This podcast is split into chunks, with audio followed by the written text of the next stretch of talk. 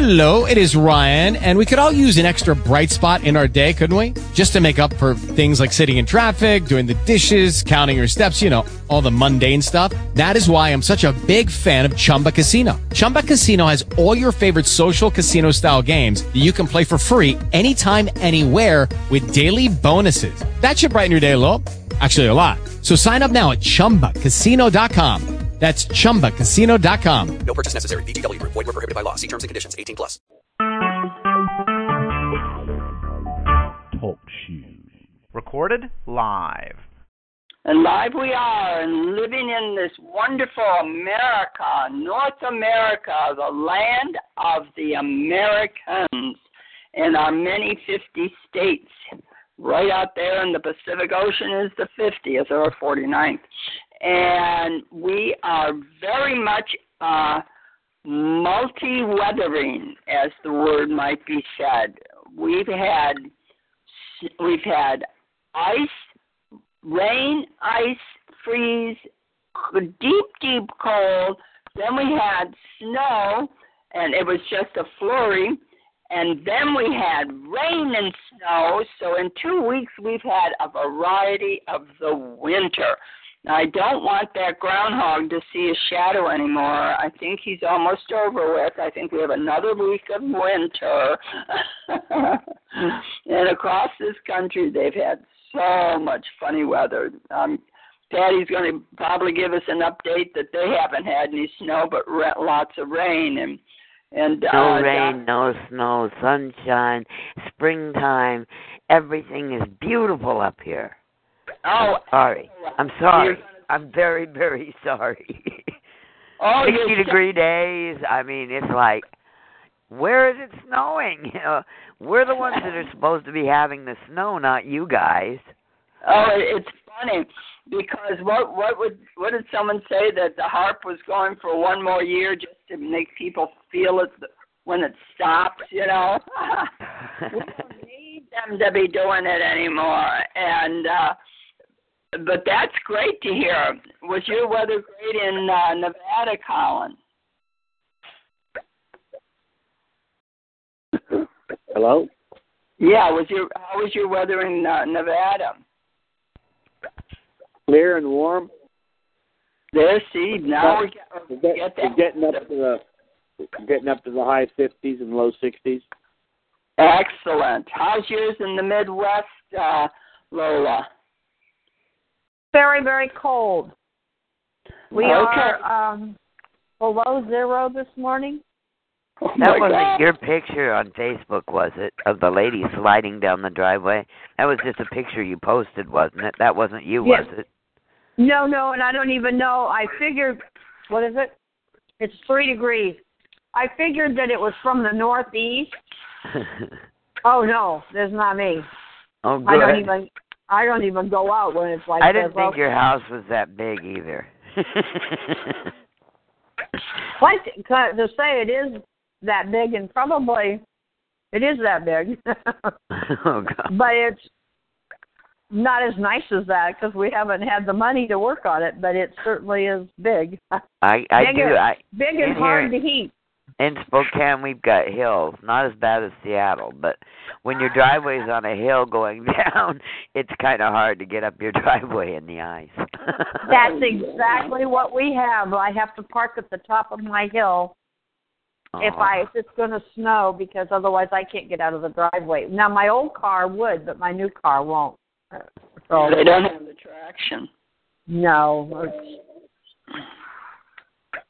So anyway, that's what we have. We don't have any snow, but Aunt Geraldine and them got quite a bit again, and in Iowa, and they're supposed to be getting more again this weekend, and we are too, right? Oh, and then they get plowed in by the darn snowplow over there at Walmart, don't they? Or whatever that store is by them. Yeah, Walgreens. Yeah. Walgreens. Yeah. And then their basement floods. I hope their basement doesn't flood this year.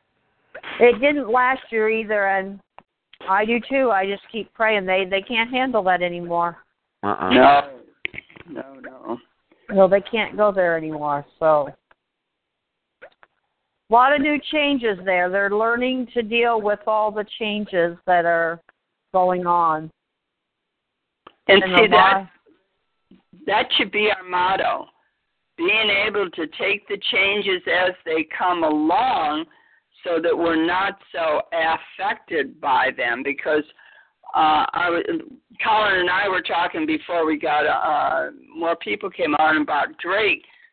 Drake is saying things are happening behind the scenes and expects a lot of changes and we're going we are, but where are they? Tell us what they are and what to expect type thing. So it's it's interesting what's going on. So Well, my thing is, I I am so enthralled with Dr. Keshe from the Keshe Foundation, yeah. and I guess 15 countries are signing up for.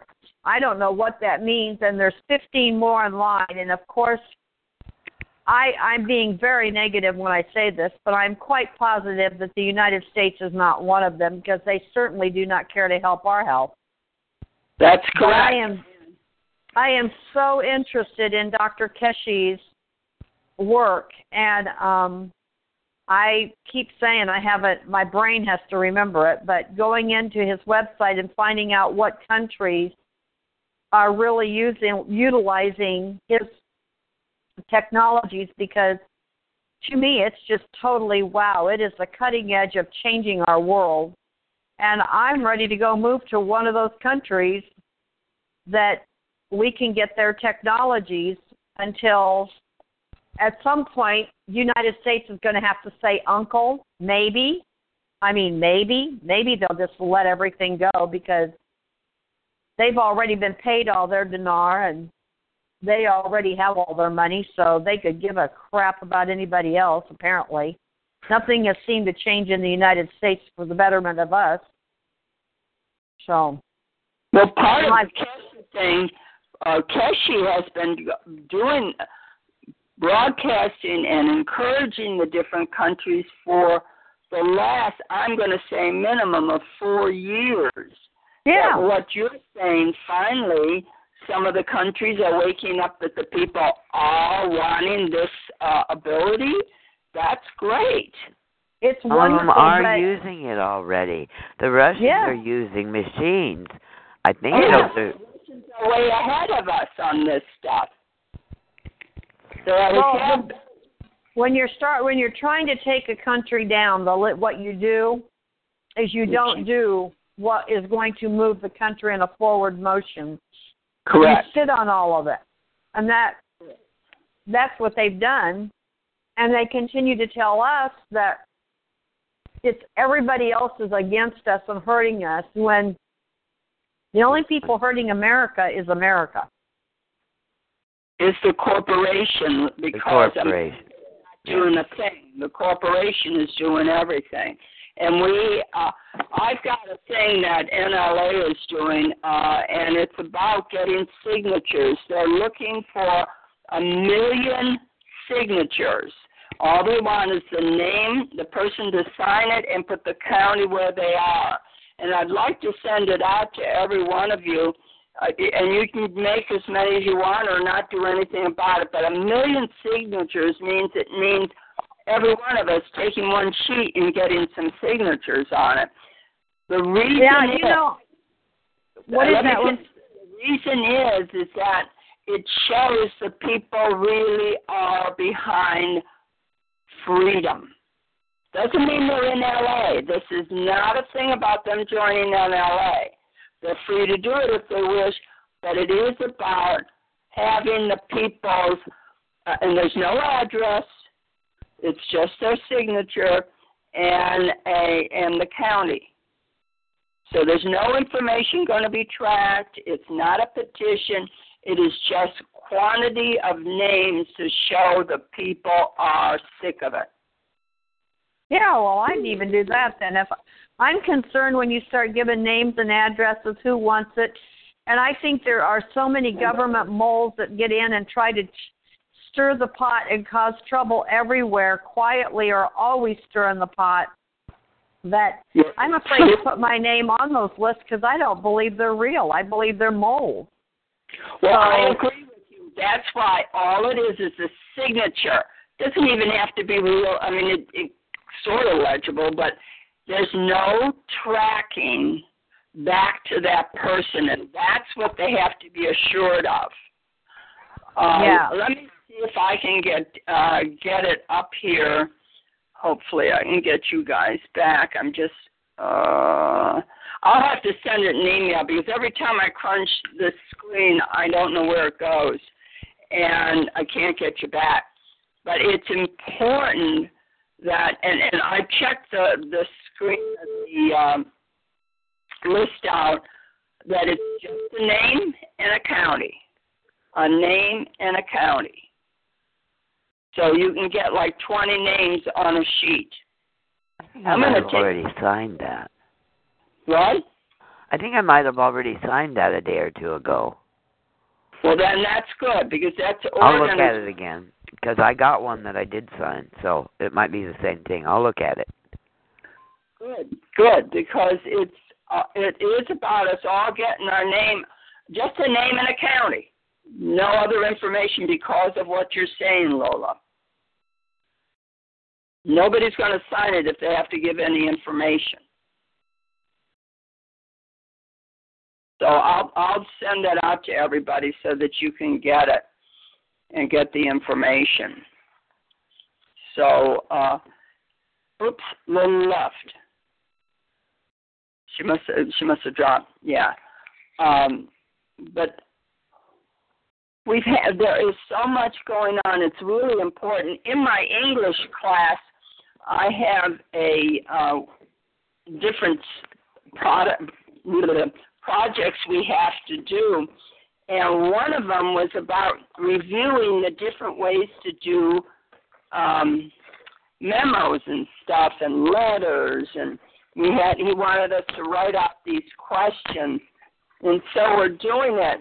And then uh, there's a part there that he wanted uh, his question was write out the seven points of what makes a uh, a letter really kind of uh, a not a good letter and I thought these points were so interesting that in my English book, and I showed them to the teacher, and he laughed the same way I did because I said, "Who does this sound like?" So I'm gonna just read. Hopefully, I'll get it to it really quickly, and uh, it is. I'm getting there. Okay. Okay. How do you get to school in the snow? What? How do you, do you have chains for your moped? Ah, people were telling me to put uh, um, um, skis on them, and I said, Yeah. "Oh." But no, I got a ride. It was too cold. Did you guys see that new car? Oh my god, they got a new car out now. It's got wide wheels, but it looks like a, a little body. It's like a little motorcycle body with it's only sixty eight hundred dollars and it gets eighty five miles to the gallon. Wow. And they've had them out for five years. Are you kidding me? No. $800. But it's the funniest looking thing. It looks like a little race car with all these wheels sticking out. I mean, you're it'll only hold two people. It's your own person. It'll hold a kid in the back seat, but it's really little. But it's for going back and forth to work in. They're really cool. Is it kind of like a bubble car? Yeah, kinda. Oh, that's They've around. decided that we're too stupid to make them fly yet. They could make them fly, but they want to let us learn how to drive I 'em am- on the road first. I agree. had- And that Haven't they We had wouldn't kits be- for those? what? What? I think I've seen um kits for those people. Yeah, they Use have them. a kit for it. I just saw it last night. I just went, "Wow! Come here, Bruce. this is what you need. This gets better miles to the gallon." But they I they just want to see them start doing something like a light hovering and then Yeah. changing the roads to what we've seen can happen with solar and stop all the expense there and Yeah. so that the sun could keep that melted and I know that they're saying maybe that'll put people out of jobs. I don't know, but We've got to start integrating this new technology that's there. There's so much good technology.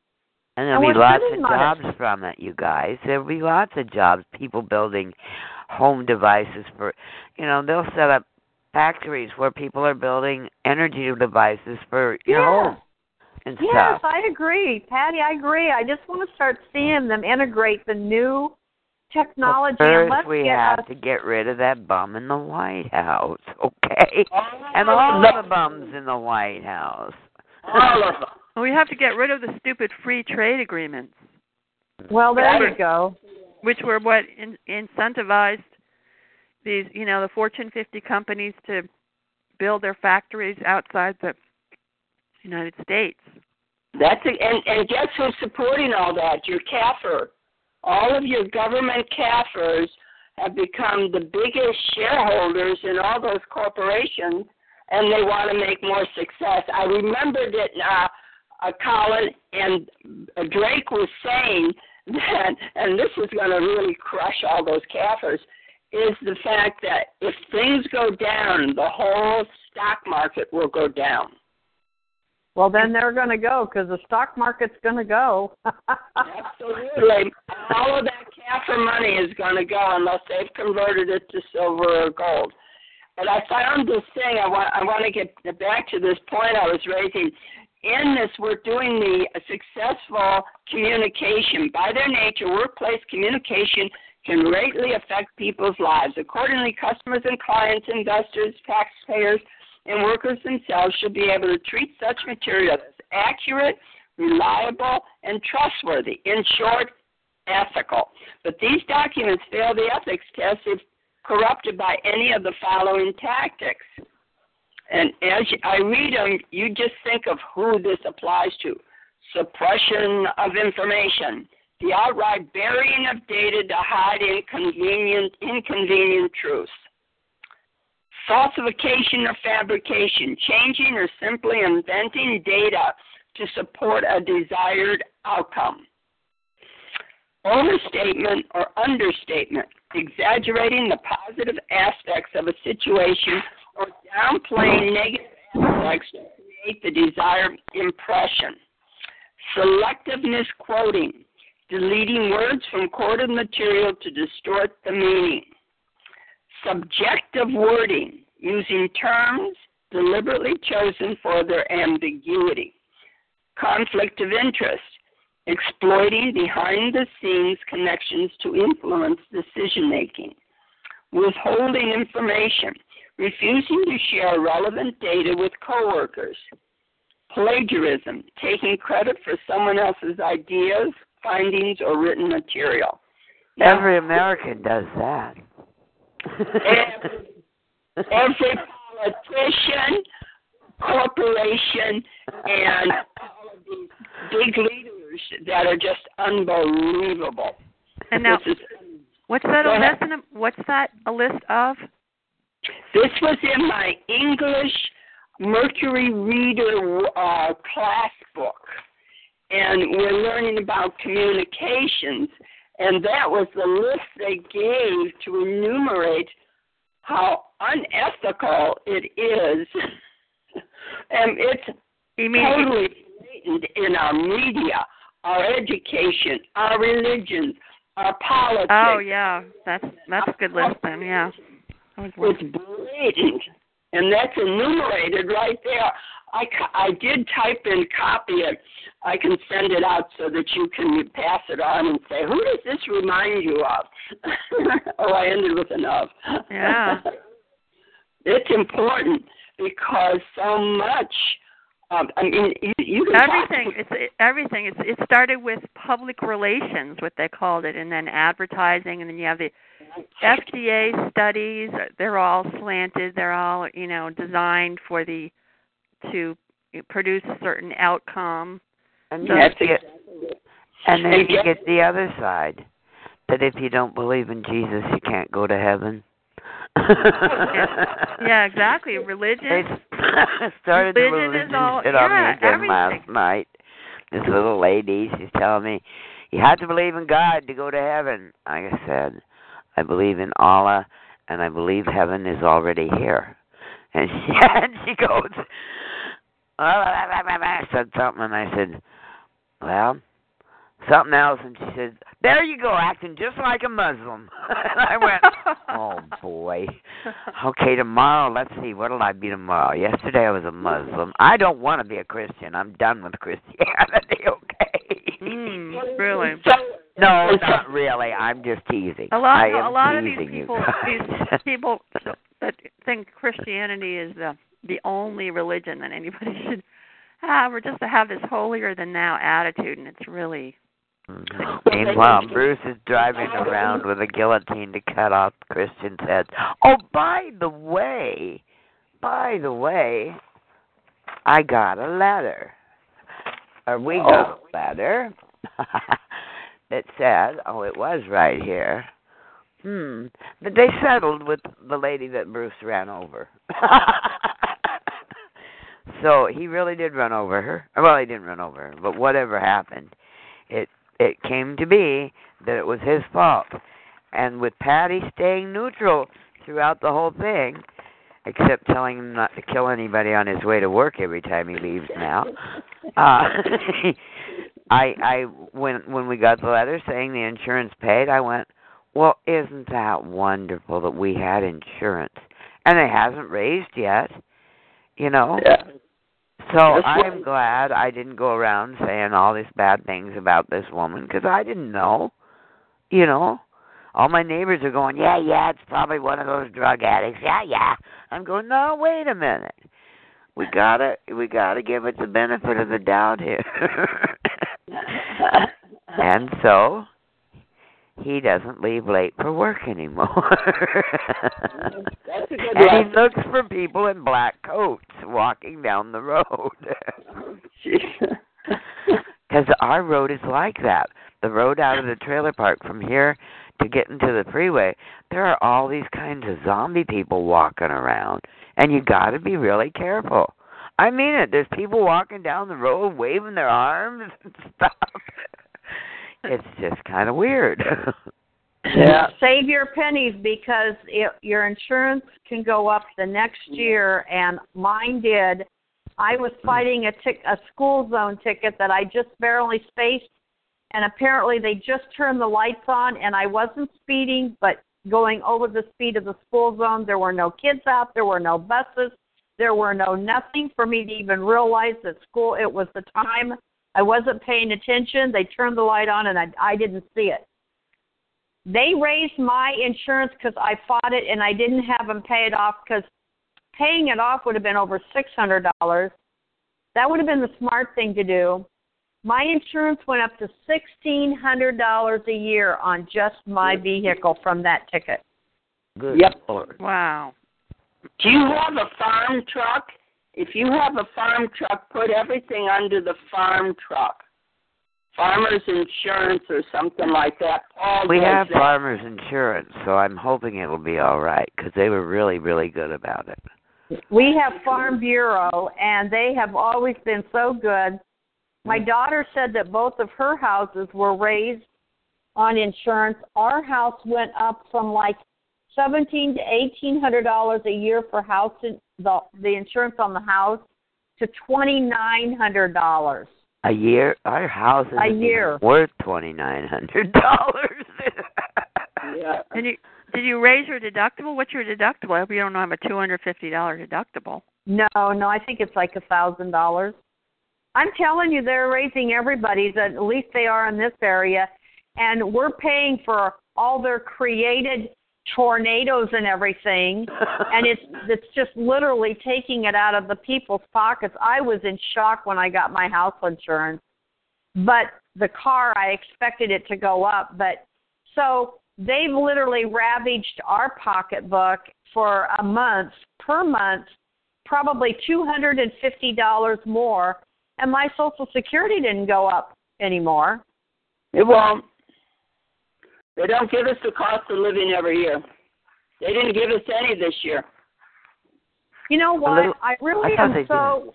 I I have to say this. We have a group here that could do so much. And last night I listened to.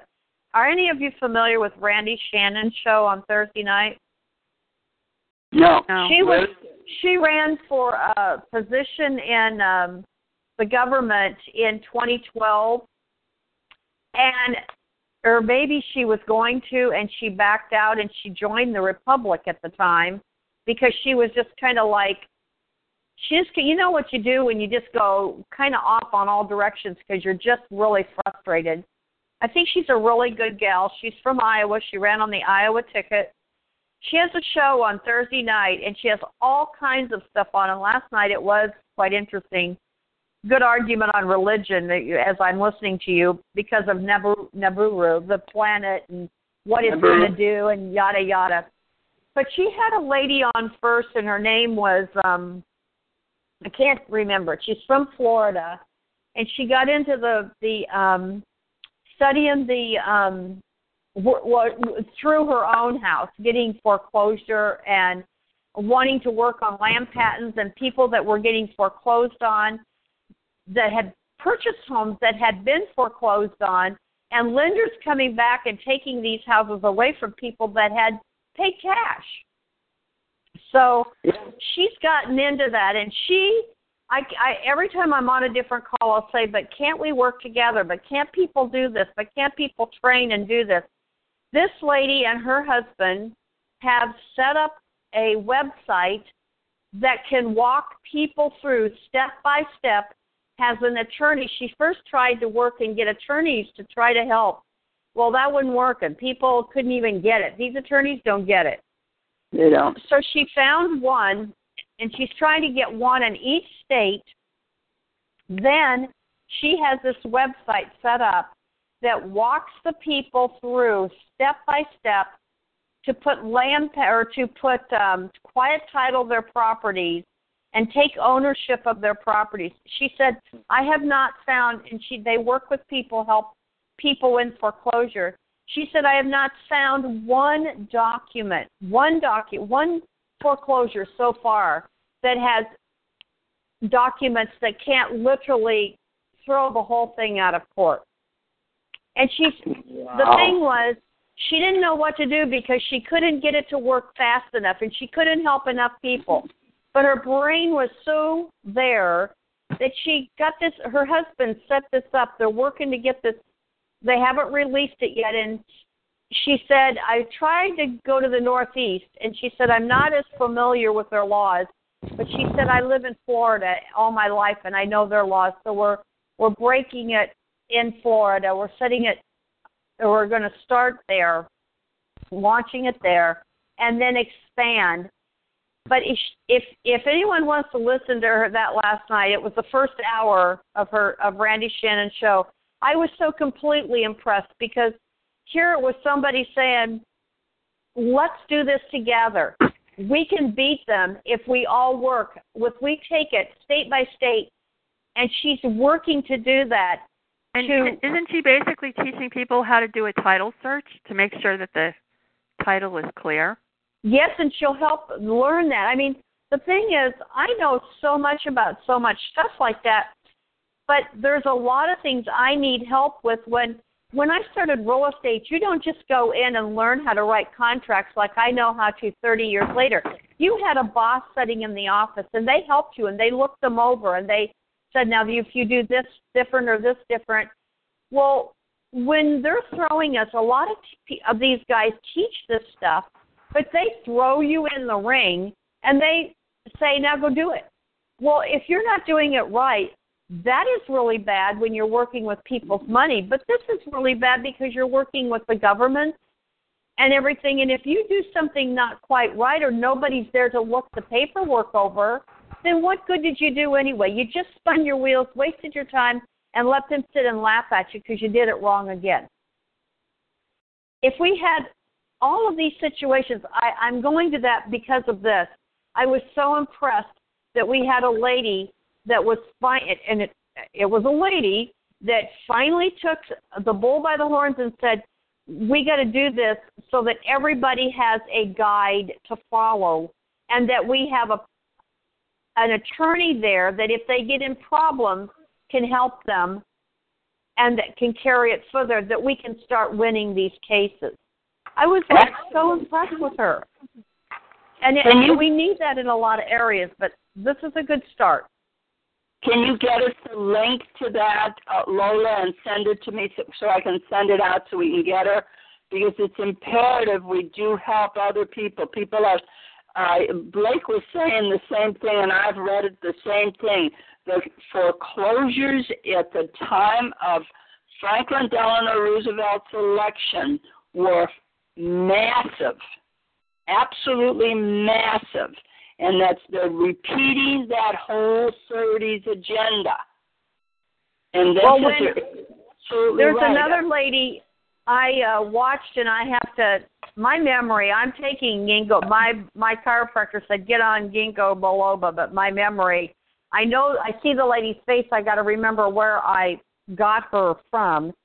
But she has an audio on, and I was going to go in. They it, when it cuts off. Oh, she was on Alex Jones, and they cut all of Alex Jones out the questions, and they just put her like there would be a little break, but she was so self-explanatory. You didn't even need to know what the question was. She carried on and explained further each time. I was so amazed when I heard, you know, people said, well, they overbought for their, they shouldn't have bought that much. They couldn't afford it, and now look what happened. And she said that when this all happened with this debacle on the foreclosures, they knew what they were doing, and they set this up ahead of time, built all these big homes, lowered the interest rates, created these really good jobs that all these people were going to make all this money. Well, they did it so the banks and the um, you know, the sales people could make um money on all the fees, the upfront fees. That's It was all a setup, and they got all the people in these big homes, and they knew full well when they did it that they would probably they were going to have those jobs four to five years, and they were going to be eliminated. And when they were, they would go back in the workforce at half their pay and lose these houses. So they set this up way ahead of time, built these big homes, got these people in them. This was a 15, 20 year plan and they continue to carry these out. And we, the people, don't even begin to understand what they're doing. We're, we're starting to. And they lost them all, and they took all of these homes back, and they're making the money. I mean, how many times can they recycle us and our money? And that's what they. She explained that she was in the government and uh, worked with the government. She's a whistleblower. It's really interesting. And you know, another thing that the banksters do, which is even probably even worse, is getting people set up constantly selling them um second mortgages over and over and over again so that they can you know refinance a McDonald's hamburger that they bought 5 years ago. And Yeah. you know, to pay off credit card debt. And I had a friend who um you know consolidate your credit cards and everything, had lower your payments and only have one payment. And I had a friend who was uh working for one of these companies and she was making money hand over fist doing this. She had regular clients every couple of years. They would call and they would need to refinance. And she. I don't know how she could do this in good conscience and sleep at night. Well, that's the That's what I, problem. I I agree with you. I thought of that this morning because I we have some people that are in the kind of the they're helping and they're in they're kind of like personal what do you call it in banks where they personally help people. They know so much about the stock market and so much about everything. How can they know realize that these are going to go down sooner or later, and these people are going to lose money. Is This is it, why- is it just, huh? This is why they're trying to get back the glass seagull because of just that point you're raising.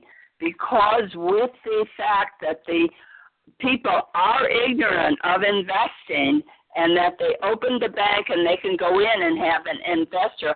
I go into my uh, credit union and the lady, the these are young girls. They know nothing, and they've gone to a class and learned how to do it in a class.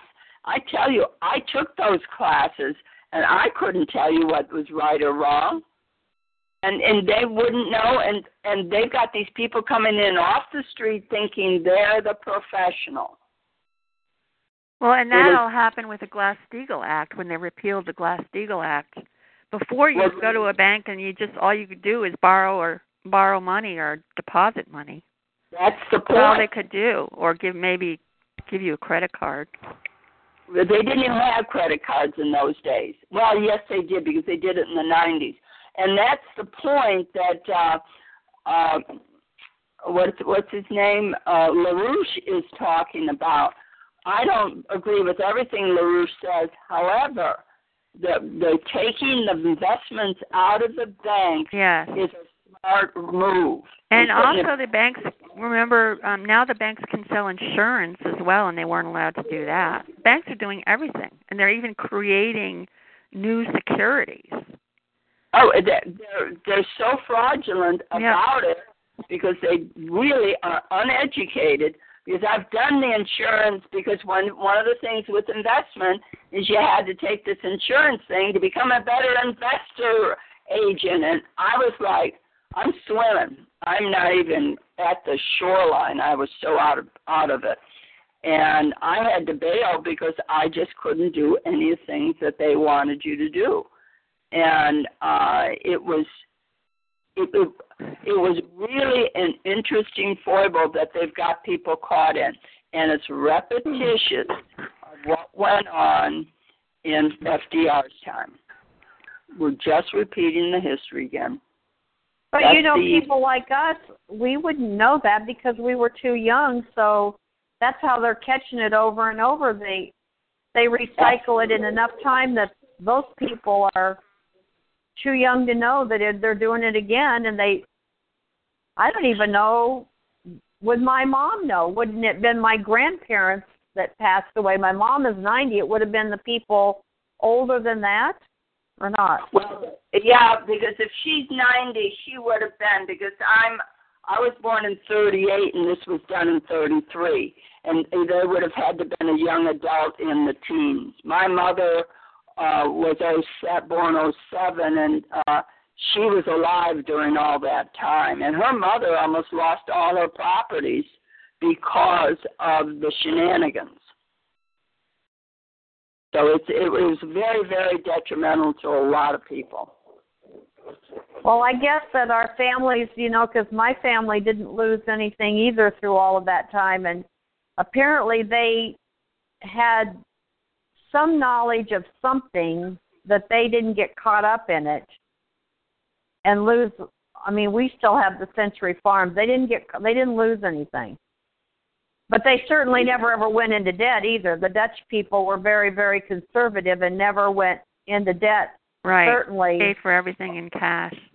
yeah, they're pretty much cash people, so that would make a difference. And and that's how they they tripped you up is by making it easier for you.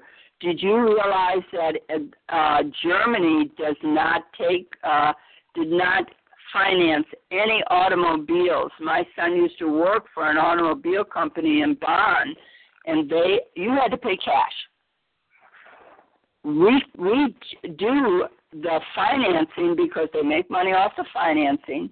They make money off of the insurance you have to have because you have to be uh, cover your liability for the car, and they make money off of the interest that they p- plucked from air.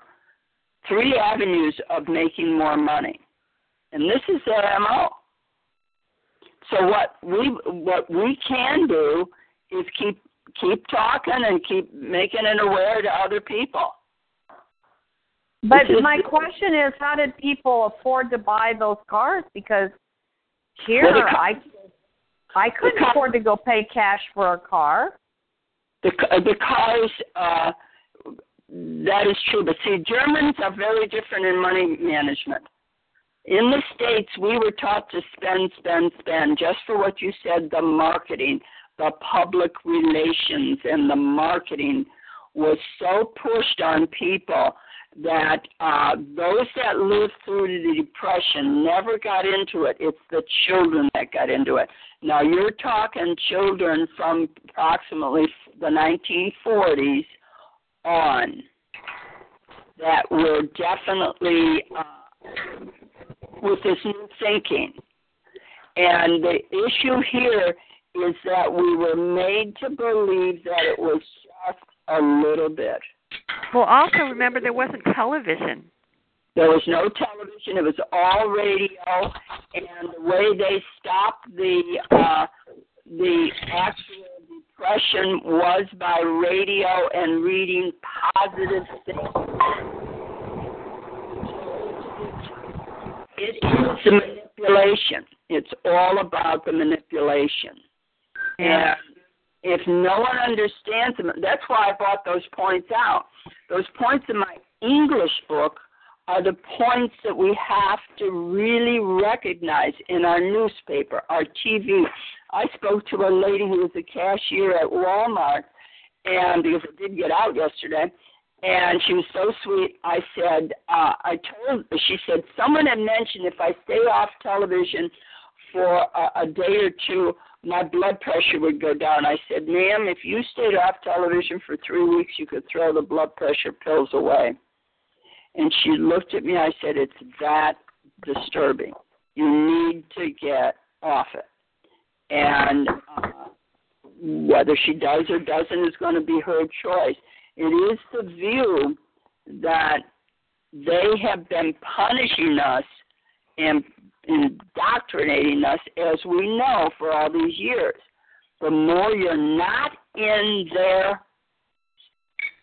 avenues of communication, newspapers, radio, TV, they have less control over you. You know, another example of brainwashing that was a really successful campaign that they that they uh put over on us was the women's movement. Oh, absolutely. You're Because so before before you know it it was very easy for a blue collar family to own a home and Yeah. pay for it with just one salary, and Yeah. every everybody you know had you know the the wives stayed at home. It wasn't necessary to have both the husband and the wife out working Yep. to keep a home. And And- and the And so so they brainwashed everyone into thinking that the woman the woman wasn't complete without being able to have a career. Yep.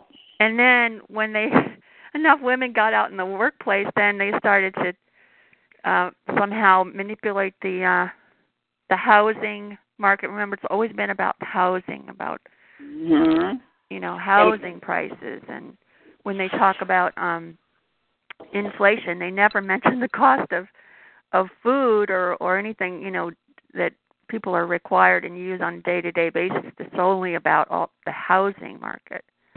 And you so it's, so the banks can make more money. So of course, once the women are out there, then they could jack up. Of course, they need to take advantage and take uh, as much of that income as possible, and then it just makes everybody more poor. And they Well, it's the the side that you're raising uh, to add to you is the fact that they made the women anti anything that might be progressive.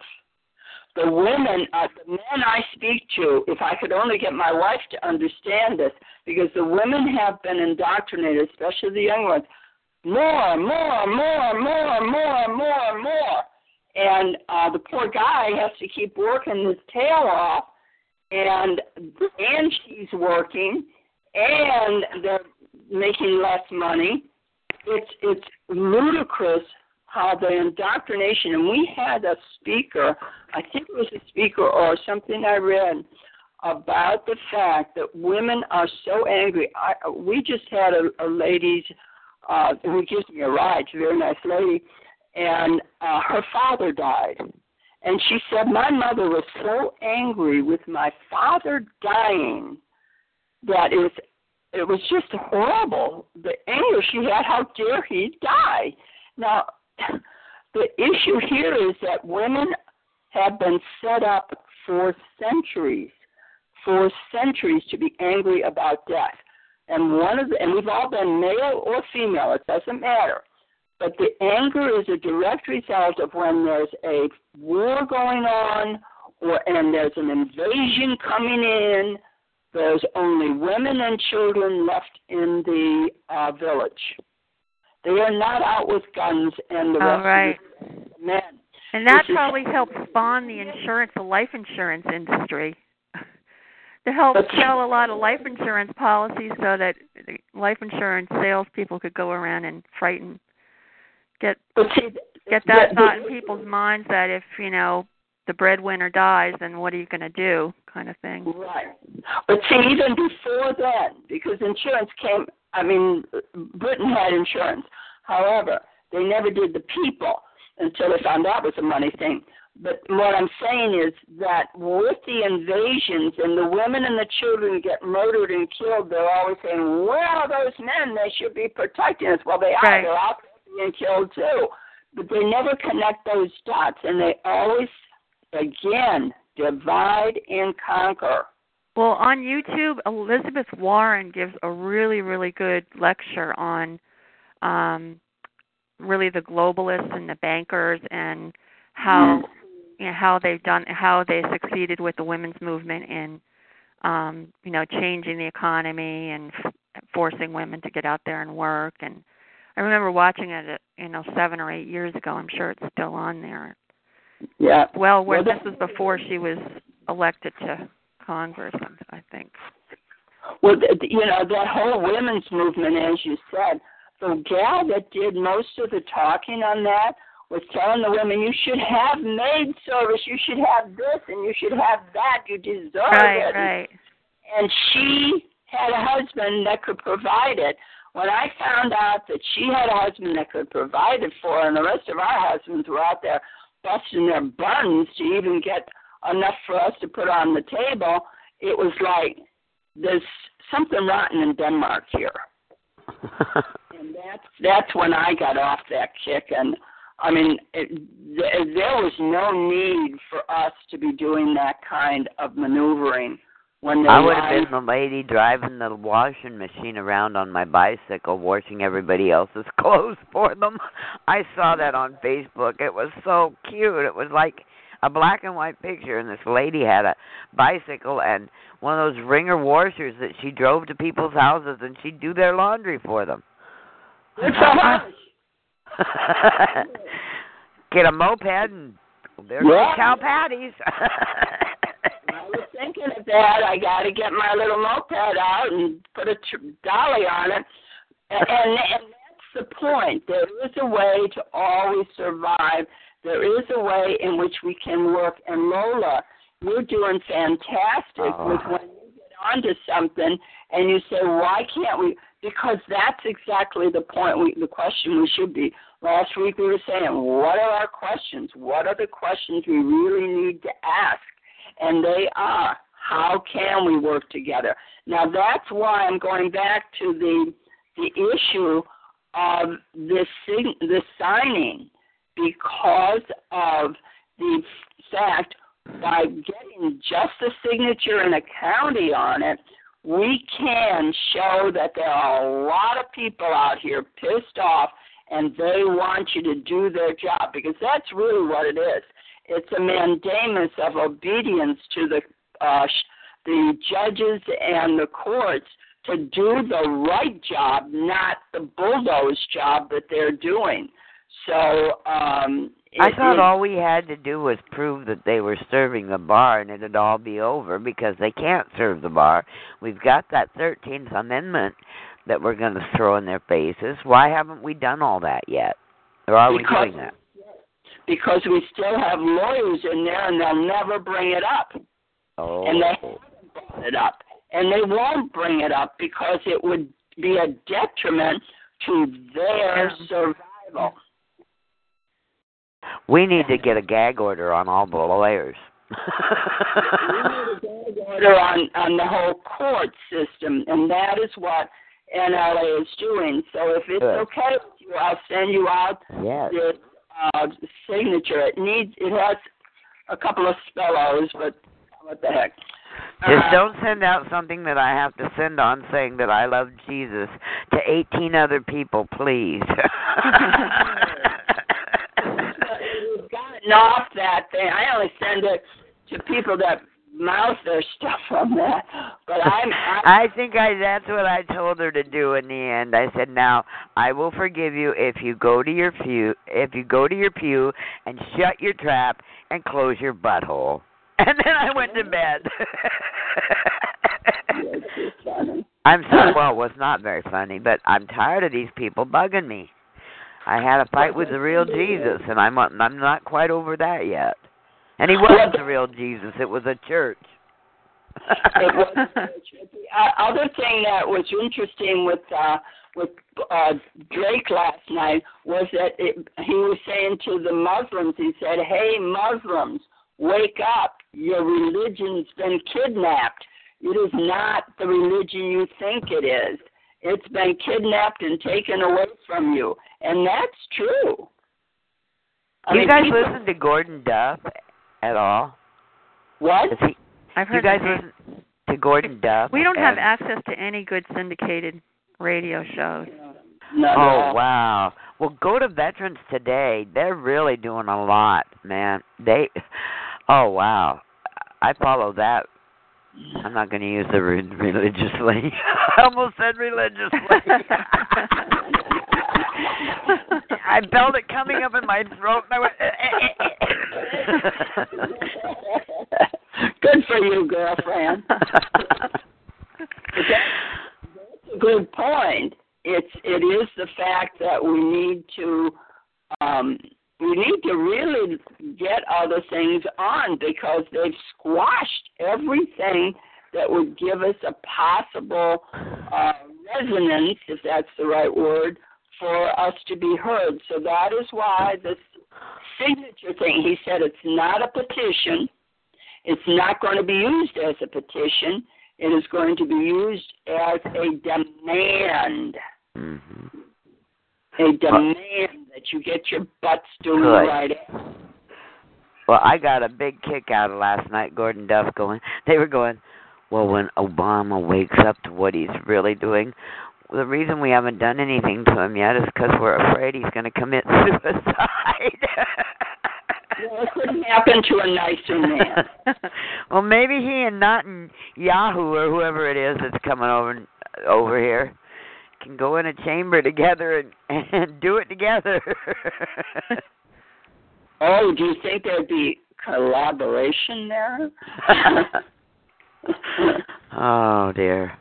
I was thinking something this morning that I thought was interesting to share, and uh, in the the amounts of of how much people have been brainwashed through their education, and I started enumerating because going on the premise of what uh, Drake had said yesterday, in the fact that Muslims had their religion kidnapped from them, is the issue of what other religions have done the same thing.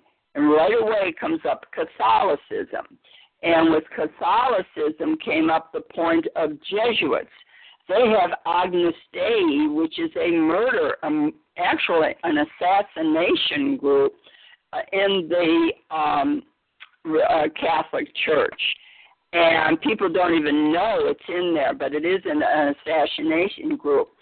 And then you have the Jesuits, who are a military group, and they are your militants, and they run colleges and universities and high school. Even my brothers went to a camp when they we were kids that was uh, run by Jesuits. And when you consider one of the information we got with the Congress and the representatives at the federal level, two thirds of them have been educated in a Jesuit school. Jesuit environment because Jesuits have even bought, now get this, they have even bought state universities and people don't even know they're Jesuit schools.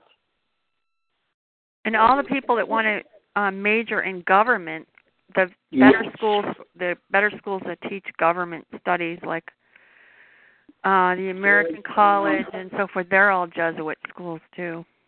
That's right. And uh, in Georgetown, Yeah, Georgetown. Uh, yeah. yeah, Georgetown is a perfect example. And what greater place is it? In in Washington D.C. Yep. Yeah, you, you, we're surrounded by people who have been brainwashed entirely all their lives by Jesuits. And then the other Or thing that they don't Kissinger. teach that they should teach is that all our presidents have been members of secret societies, Yes. And they're all interrelated that by blood, or related to the, um, you know, all the globalists are basically all related. Yep. Uh, question. Question. Is, Yeah, go ahead. is Mark Hamilton an Illuminati? I think so. I think so too. We I'm sorry, you guys. we listened to um when we were first in uh Neothink. That's where Mark Hamilton is involved, uh, Emily. In Neothink, when we first were in it, around '09, when we saw the the writing on the wall and the total misappropriation of the, the convention that we had in Chicago, we really investigated the writings of Mark Ham- Hamilton under a pseudonym. That he wrote British stories and made money on it. Every one of them was about usurpation or murder or a way in which you could take over something. And it was so marked as to, whoa, this is the guy we're having lead us in uh, Neothink. And then when he pulled the rug out from everybody, it was like, and people didn't know they had the rug pulled out from them. And it was uh, really an interesting foible that this is exactly, I think he was sold out. His father was murdered, and he was sold out. I don't. Do you think his father was murdered, or that was just an accident? No, I think he was murdered when you have uh, a woman driving down the street, supposedly fixing her child's uh, car seat. Excuse me, I think maybe you did that before you got in the car. Oh, okay. See, I didn't know about that. How it came down, or you know, God, nobody tells the truth anymore. How are we supposed to know? I I agree. I agree. How are we supposed to know the truth? I don't even know when I'm lying to myself, for God's sake. That's really bad, Patty. I know. I stand in the kitchen and I'm doing dishes, and all of a sudden I'll I'll look at myself and I'll go, "Well, you're a liar." And Bruce will come by and he goes, "Yep, you are." I said, "I know." You're, you're hitting on a very important point. We really cannot lie to ourselves because you caught yourself in that lie or misrepresentation. It really is the points we have to see. If we can't see how it's being manipulated, that's how they get you. and if you don't see it and you're trying to teach it to somebody else, that's Correct. even worse. And that's what I learned from having my illness is that you can't follow anybody else.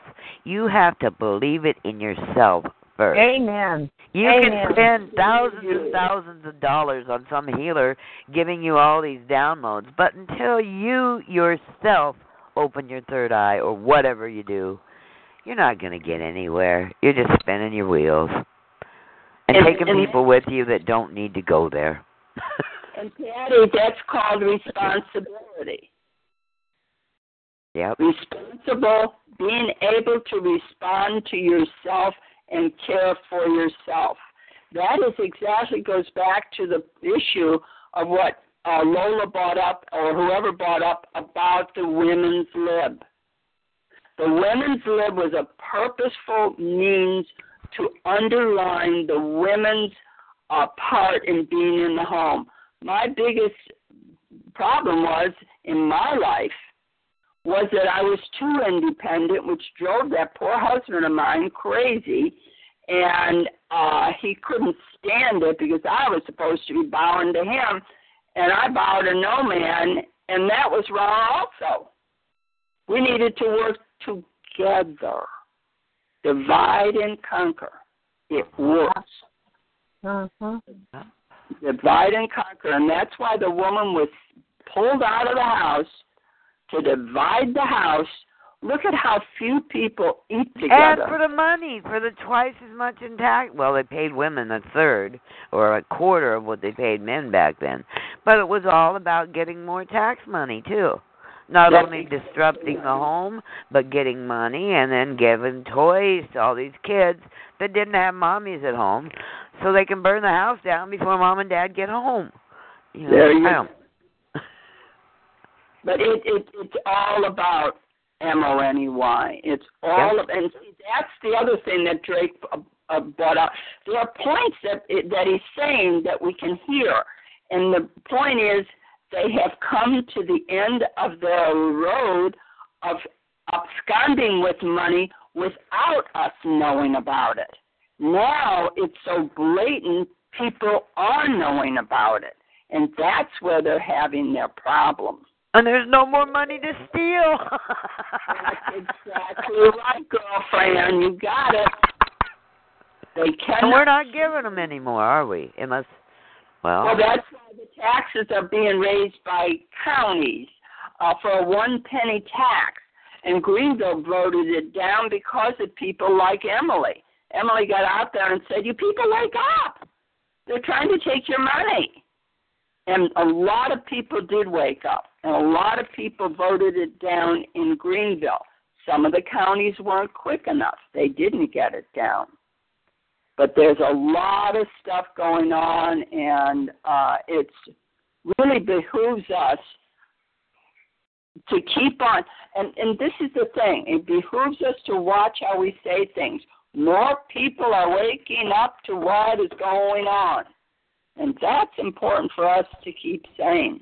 More people are waking up. More people are becoming tuned in. More those people. darn things you remember from your past are really, really important now. If you can figure out how to put them into context. And I do remember years and years and years ago when Henry Kissinger first spotted Barack Obama and said, Oh, we ought to groom him to be president of the United States. He's Uh-huh. perfect. And he was only 18 years older than something then, you know? So Yeah. this has been coming for years and years and years. Yep. And, I want to. I don't like Henry, Henry Kissinger at all. Well, Henry Kissinger, when you consider what everybody's being yelled at about the Moha- the uh, Muslims in Obama stuff, we've had foreign people in our cabinets for years. Kissinger was Secretary of State. The power that man had. It's amazing what you can do with a paperclip. Yeah, really. I don't know why everybody doesn't leave these poor Muslims alone. I I don't get this, and maybe it's just me, but I do not see anything the matter with these Muslim people. I don't see them going in and tearing everybody up like they, we are, and this constant divide and conquer and harass these people to me that are co- just trying to live their own life. They come to America, they go, they live in all other countries just like all other people. The world is diversified, but we've got to crucify these people, and I'm not sh- Yeah. sure why. But this, this is the point. It's just the Muslims now. It was the blacks and the whites. It was the Christians and the Catholics. It was. It's just another entity. Stop saying it's it's why. It's the purpose of divide and conquer. That's all it is. That's it's just another entity, and that's why Drake was saying, and what we have to uh, start saying. You've been your religion's been stolen from you. You have no representation. And also, it's totally fabricated. People should wake up and realize that anytime you see a news story, it's usually on some videotape, and you can see it's poor tape quality, and it's it's so obvious it's not real. Have to use the Charles Schulz philosophy. I just got this from the Maine Republic email alert. This is marvelous. Scroll down through it, read it carefully. Okay. The following philosophy of Charles Schulz, the creator of Peanuts comic strip. You don't have to act, actually answer these questions, just ponder on them. Just read the email straight through and you'll get the point. Name the five wealthiest people in the world. Name the last five Heisman Trophy winners. Name the last five winners of Miss America pageant. Name ten people who have won the Pulitzer Prize or Nobel Prize. Name the last half dozen Academy Award winners for Best Actor or Actress. Name the last decade's worth of World Series winners. How'd you do? The point is, none of us remembers the headliners of yesterday. There are no second rate achievers. They are the best in their fields. But the applause dies, awards tarnish, achievements are forgotten, accolades and certificates are buried with their owners. Toshiba. Here's another quiz. List a few teachers who aided you on your journey through school. Name three friends who have helped you through a difficult time. Name five people who have taught you something worthwhile. Think of a few people who have made you feel appreciated and special. Think of five people you enjoy spending time with. Easier? The lesson. The people who make the difference in your life are not the ones who most credentials or the most money or the most awards. They simply are the ones who care the most. Don't worry about and pass this on to people who have made a difference in your life. Don't worry about the world coming to an end today. It's already tomorrow in Australia. That's cute. That's beautiful. Wasn't that cute? That is beautiful. Yeah. Mm-hmm. And, and that is a, a good way, a perspective to look at because we can only do what's in our own backyard. And until we've got a backyard that is pristine, let's just be in our own backyard and deal with our own backyard. Yep. Because there's nothing that's more, and that is exactly why if people stop listening to television, stop doing the um, uh, getting newspapers and stop getting all of this uh, falderall going, we would have a lot less anxiety in the world. And that's where we have to keep encouraging people. Don't give them credit. This whole thing, I had a big discussion in my English class about the FCC um, voting on uh, Net neutrality. yeah, to get the internet under their auspice.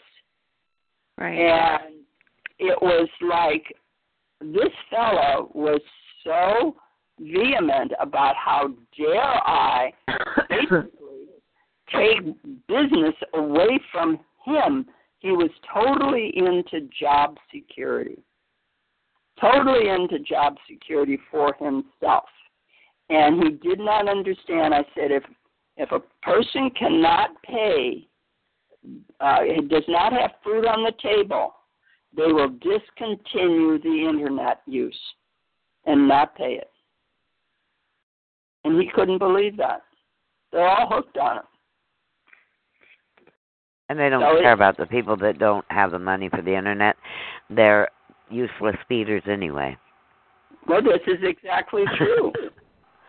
and and that's the, the issue that uh, this man doesn't even want to do it. And you know, I, I, I could swear he had to have been a military guy because the way he was so vehement about it.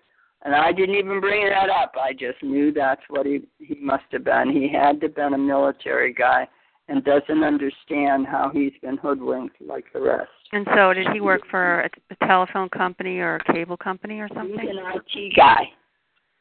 Oh, He is an IT guy. And and basically he was telling me you're It's taking my IT. uh inter- information technology.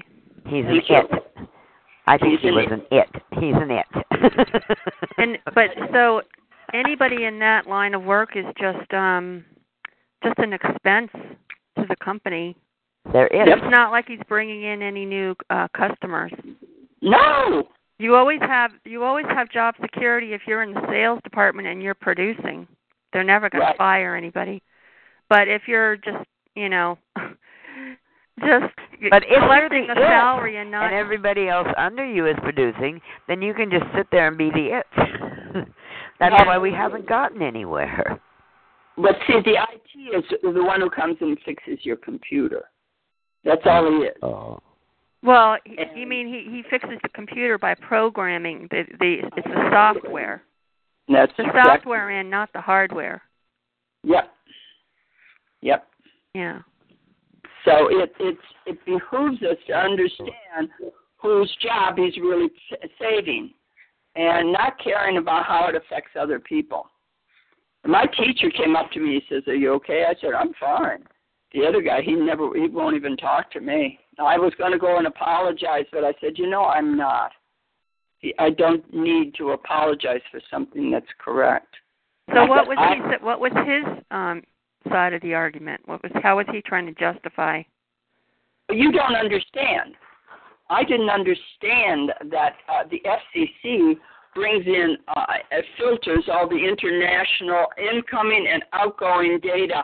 I said why, and then uh, in this country, I said we're being uh, we're totally being infiltrated. But the uh, I didn't even go. No, I didn't go there.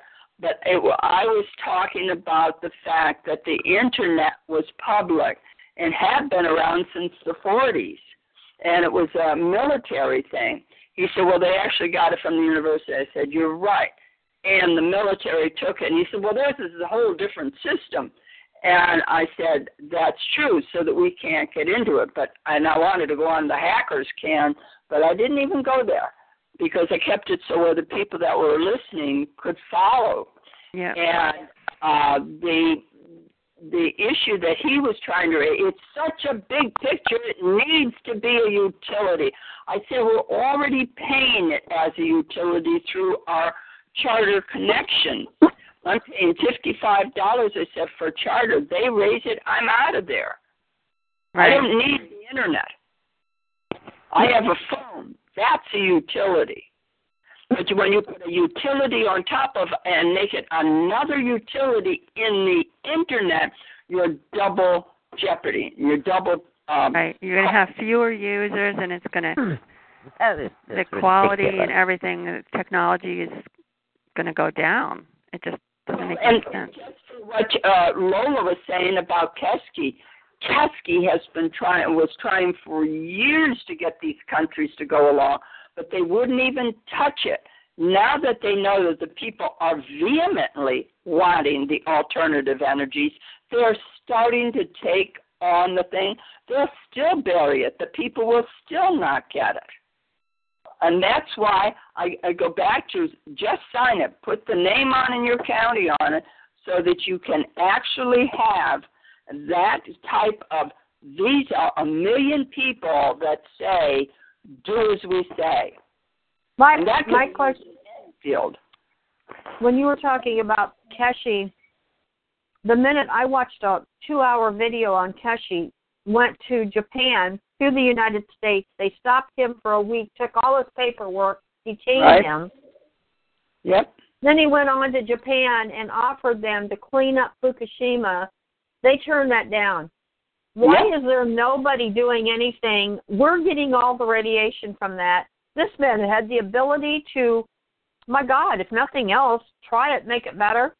They turned Well- it down because we're getting all of this radiation to kill us, but nobody's filing any documents. Nobody's got this in court in D.C. and saying, what the hell's the matter with you people?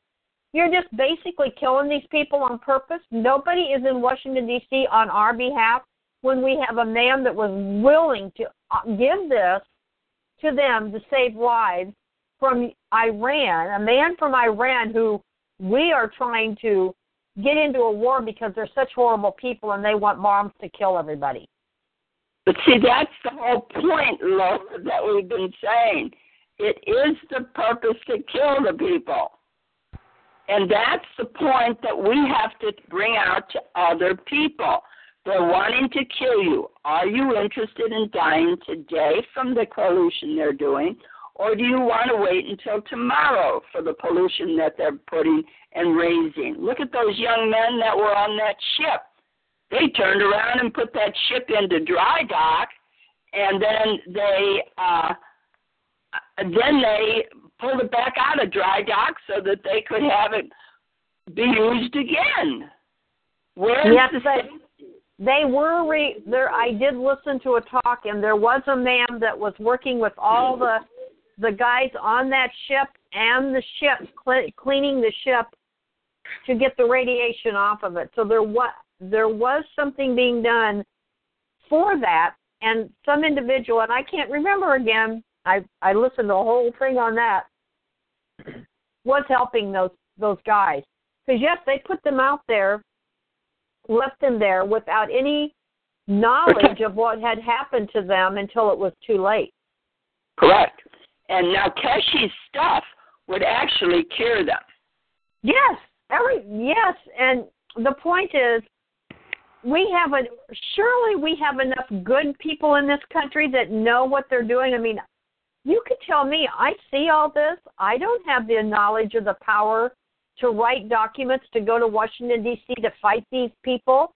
Why are we not there? Or why are the people not putting these documents in front of the court systems, the Supreme Court, or getting injunctions to say, you know what, we're getting this and we want something done that this is stopped. It's I mean, got to start at the local level, at the start in the county level, and then the state level. And um, some people are doing that. And we, you know, that was one thing I was going to bring up. Is other than just signing a petition saying we're sick and tired of what's going on, we need to be more proactive. I think the mistake that the Tea Party and the people in South Carolina have been is they've been all all just taking these defensive tactics and just trying to stop what they're doing. But rather what we should be doing is we should be proposing that um you know, we ban chemtrails, we ban geoengineering in XYZ county or you know whatever state and put a bill together and contact your local representative and have them go and introduce it and get it passed and get people to Yeah, Money see, off. I think that's all a good idea too. And and and I did you hear that the I used to. I'm I'm sorry, and let me just finish about and and the, did you hear the latest thing about the dangers of um of fluoride in water? Is that it ruins your thyroid. Oh, what have you been saying all along? Everybody's thyroid is off. Mhm. See, now this is just coming out to the normal. I mean, well, to the people that don't know what's going on. We already know all this.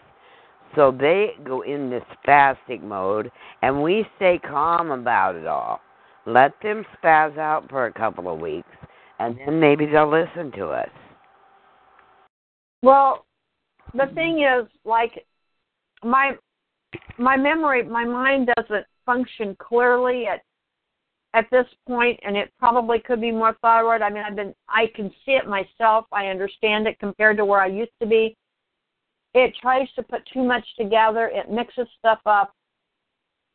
But if I had a pan, a plan of action, like what I was, this lady was talking about on her issue, which was quiet title last night, and there was a plan of action.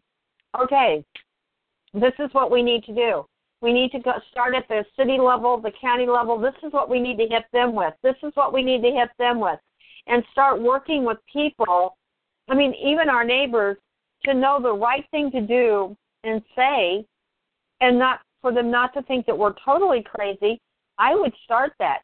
But for me to go out where I'm at and with my limited there are days I can't even get find the right words when I'm typing. I just want to throw the whole thing and then I'll leave the room and come back and oh the word came.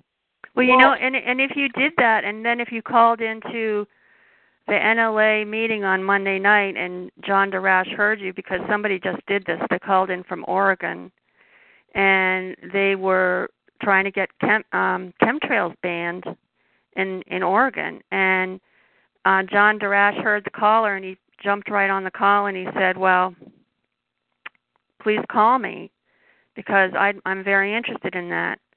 and um if you can because he explained that the representative had said that if he'd gotten enough information on the dangers of the chemtrails, that he would sponsor a bill to ban them.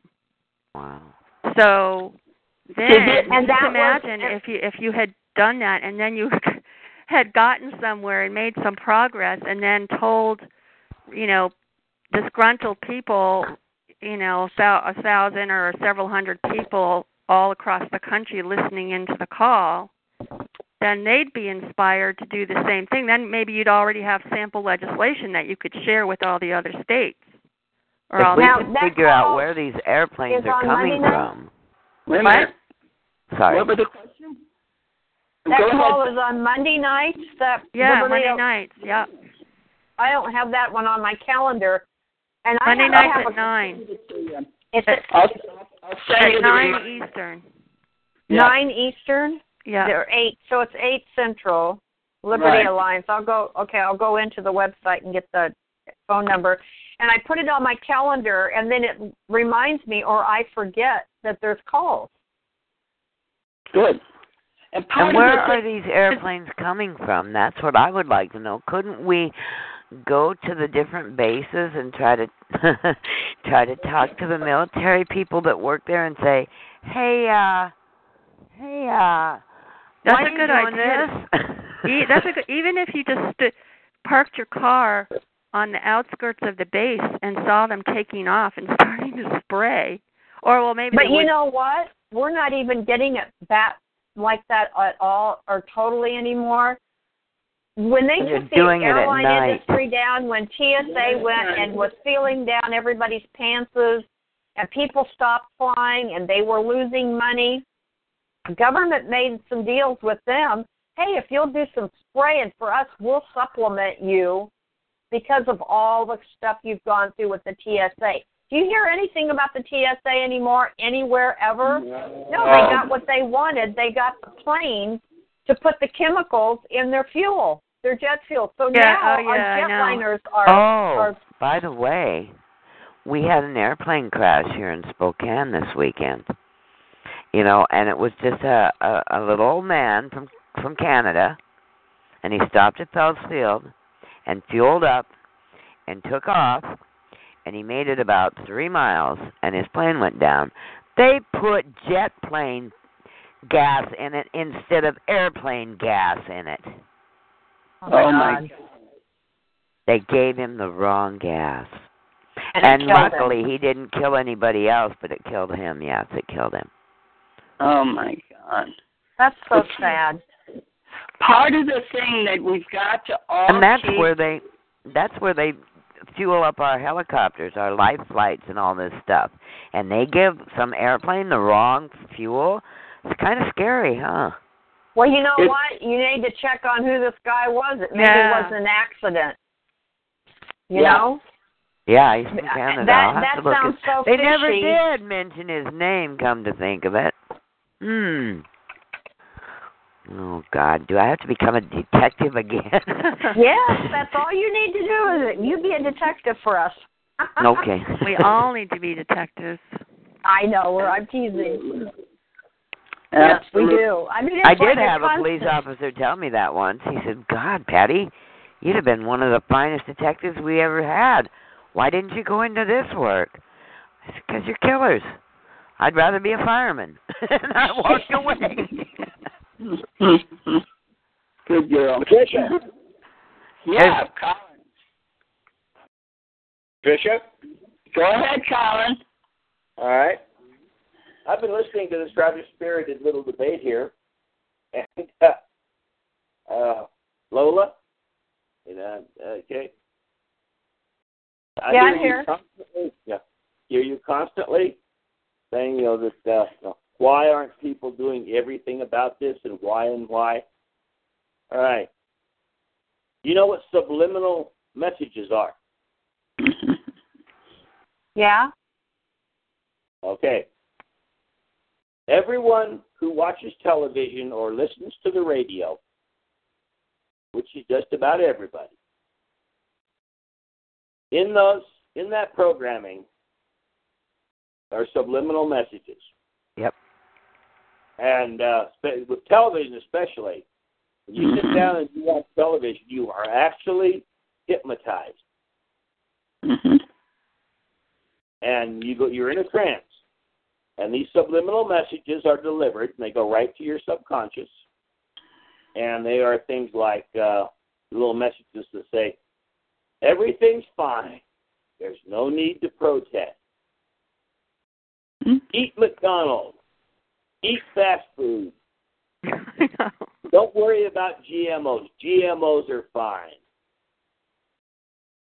And uh, the big one is I saw uh, it was like a poem, but you know it was like a mantra. It was like a mantra, and it said you know about you know all this good stuff coming in there, just and it describes you know all this good other stuff. Then the very last line is say, now repeat, I am free, I am free, I am free. But yet you can't. Okay, two boys out in the, in the Northeast there. We're getting ready. To, you know, there was a big that one of the big storms coming in about three weeks ago, and so they were going around their neighborhood and starting, you know, to make arrangements with uh, you know their neighbors so that after the snow stopped, these guys would come and uh, you know shovel their walks in their driveway. Well, one of them called the police. About two two teenagers that were acting suspiciously. Oh, And the brother. police visited them, and they were told that uh, before they could do that, and go, and go over here and help this help Granny, who can't do it herself, and things of that nature. They were told they had to have permits and licenses to shovel snow. hmm Mhm. Just like to have a lemonade stand. That's right. Now, all of this is planned. The poisons, chemtrails, it is all planned as a depopulation agenda. Right. Because quote, there's too many of it. You know, we're the useless eaters. Or as Drake says, uh, they don't like us. They don't like the thought of us using up their oxygen. And you know what, Colin? They- It's people that make less than a million dollars a year. So it means people that make five hundred thousand dollars a year. It isn't just the poor people; it's middle class people too. Well, they've been trying to get rid of middle class for for centuries, so that's not new. They hate the middle class. They hate it. Okay? Now, I ain't going to be nice about this. All right? Okay, I ain't going to be nice about this. Okay? People like us. Okay, first off, everybody that's not in the elite class, they are, quote, niggers, unquote. Period. And everyone who's like us that's opposing them, we're uppity niggers. Now, Patricia knows exactly what this means because she grew up around it. Yep. Okay? Yep. And uh, they, they have a problem here. Now, if you're buying a car, do not buy anything after 2004 Right.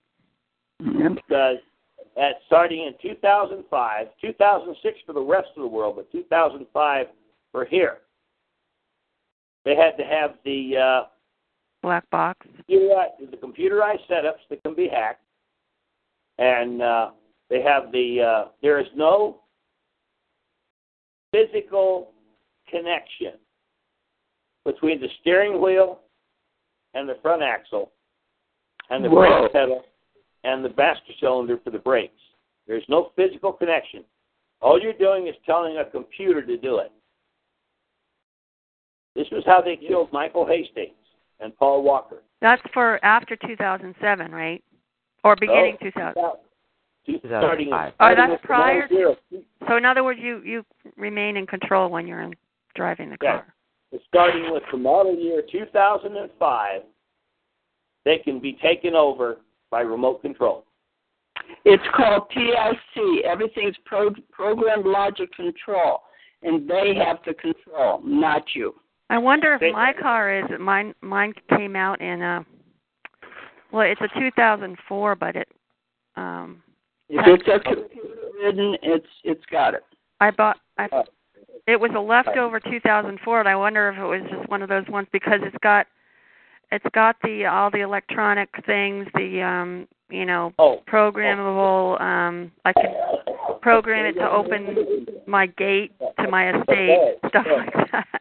Uh, what I'm talking about. Okay, what I'm talking about. All right. Has anyone in the group played with model, you know, radio control cars or planes or boats? Yeah, yeah. Okay. Rocket. All right. The radio receiver, the analog of the radio receiver in the model is the computer. Yep. Yeah, we we know how it, how it works, the concept, Right. but Okay. People may not, uh, Emily. In the in the models, the receiver sends a signal off to the servos. right. Servos control the rudder, the steering, the uh, throttles, things of that nature. Okay, all right. The assemblies in the cars from 2005 and on are uh, they're servos. They're powered servos. This is what you have to check. Check Is that what mechanics know them by? Is that the term they use? Now, I don't know what the mechanics call them, but uh, you have to look at it. Okay, you. I can look in mine, and I have this little steel attachment that's called, you know, it's called a steering box. Your steering box, if it's huge, because mine's small. Mine is very small. But if it's large and it has, there's no shaft coming into it from the steering wheel, but there's a uh, a wire cluster that goes that plugs into it. That's a servo, and once that servo is told to turn, it turns. And the servo on the ma- the brake master cylinder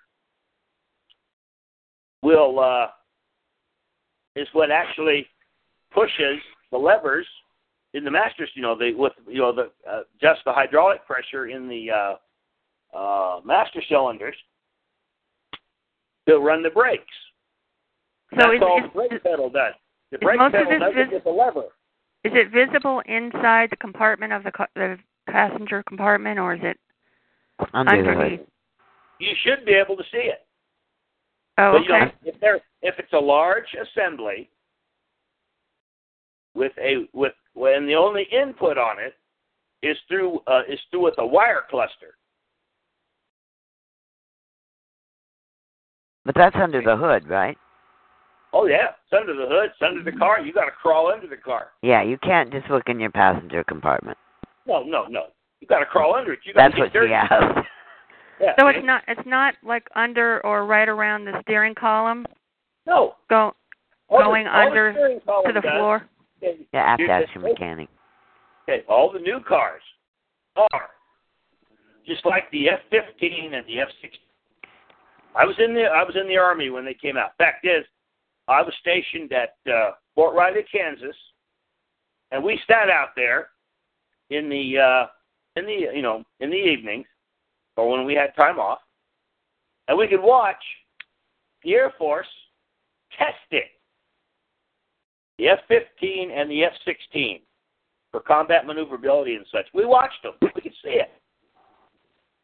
Now, at that point in time, the uh, uh, the standard for Air Force combat aircraft was that you have them on standby. The crews are in a, a barracks that is right next to the planes, and they're just waiting. And they get the they get the alert. And from the time they got that alert, they had one minute to get to their planes and get in the planes. And from the time their engines started, and they they had two minutes to be in the air and approaching Mach 1. Well, with the F 16 and F 15, that couldn't be done because they had to warm those computers up. Mm. Yeah, have to warm a Took five computer minutes. up? Five, Yeah. It took five minutes to scramble them. Now they solved the problem eventually by leaving the standby aircraft uh, with the uh, computers on standby, and because they were on and they were on standby, so they were ready to go. But if you came in cold, it took five minutes to warm those computers up. Could you have possibly told us that it was um, that the year model to look for, or that when that started was cars. 2007? No, no, Because I had gotten it in my head that it was 2007. I remember hearing. I thought it was. I just found about a week ago. I found out that this started at 2000, and it is mandatory by government decree In 2005? in 2005. In the rest of the world, in Europe, and uh, you know Europe and uh, Australia and Argentina and those places, it started at 2006 model year. Are there any places that don't have that law? Uh-uh. It's all Hey. computer driven. It's all the same. question. It's all the same. Well, any cars that you're going to be able to buy here are all going to have it. Oh, Yeah. well, the new ones. So you buy used cars and rebuild them. Right, right, exactly. And That's then they what I ask was. you why you're doing it. You say you're a collector, Right. and you and you and this is the only one you can afford, and it's just and and you're restoring it. See, my brother's got one that will uh, survive the EMP. Mm-hmm. And he has to have Yeah. the spare parts for it. Okay? Elect, a, a, a pulse will come, you know, a nuclear a, a nuclear bomb producing, you know, produced uh, EMP uh, doesn't affect his uh, 1968 Camaro.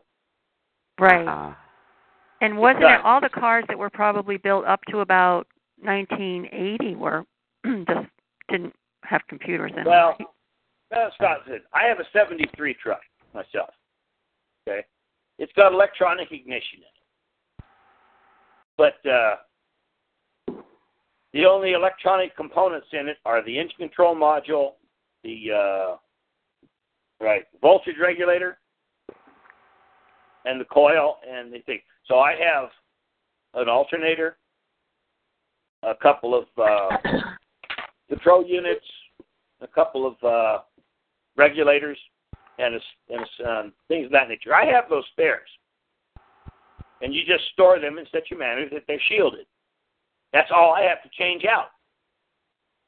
Yeah, but if you're driving when the EMP happens, then So, right.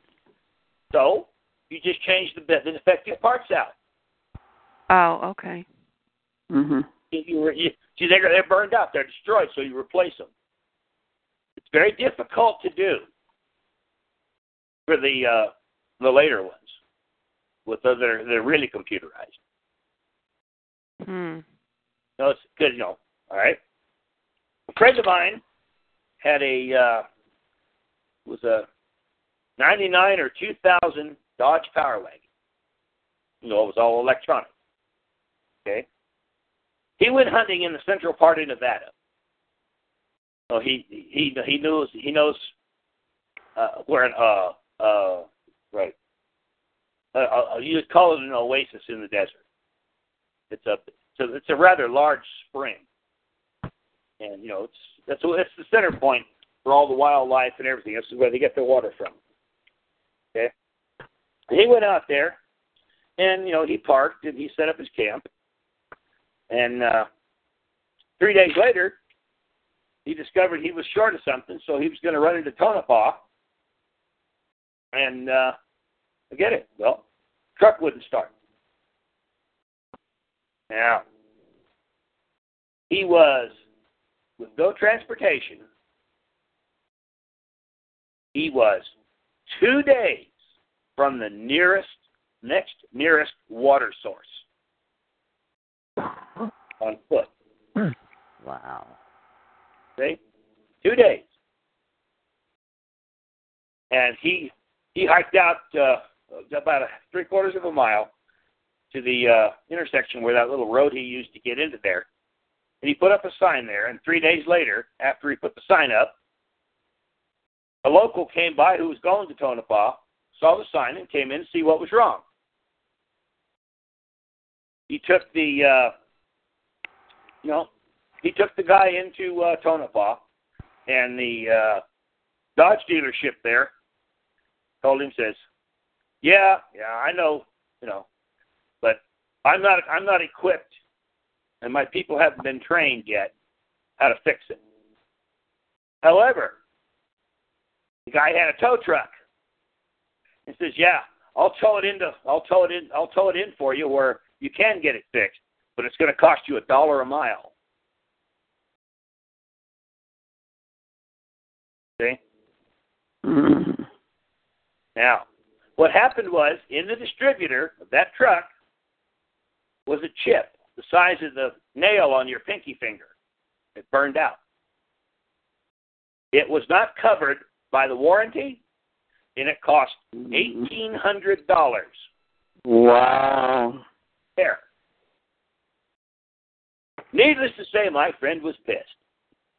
Mm. See? That's what failed. What caused it to fail? Unknown. That's just one. And that was one of about, if I remember right, that was one of about 80 or 90 of these chips in that system.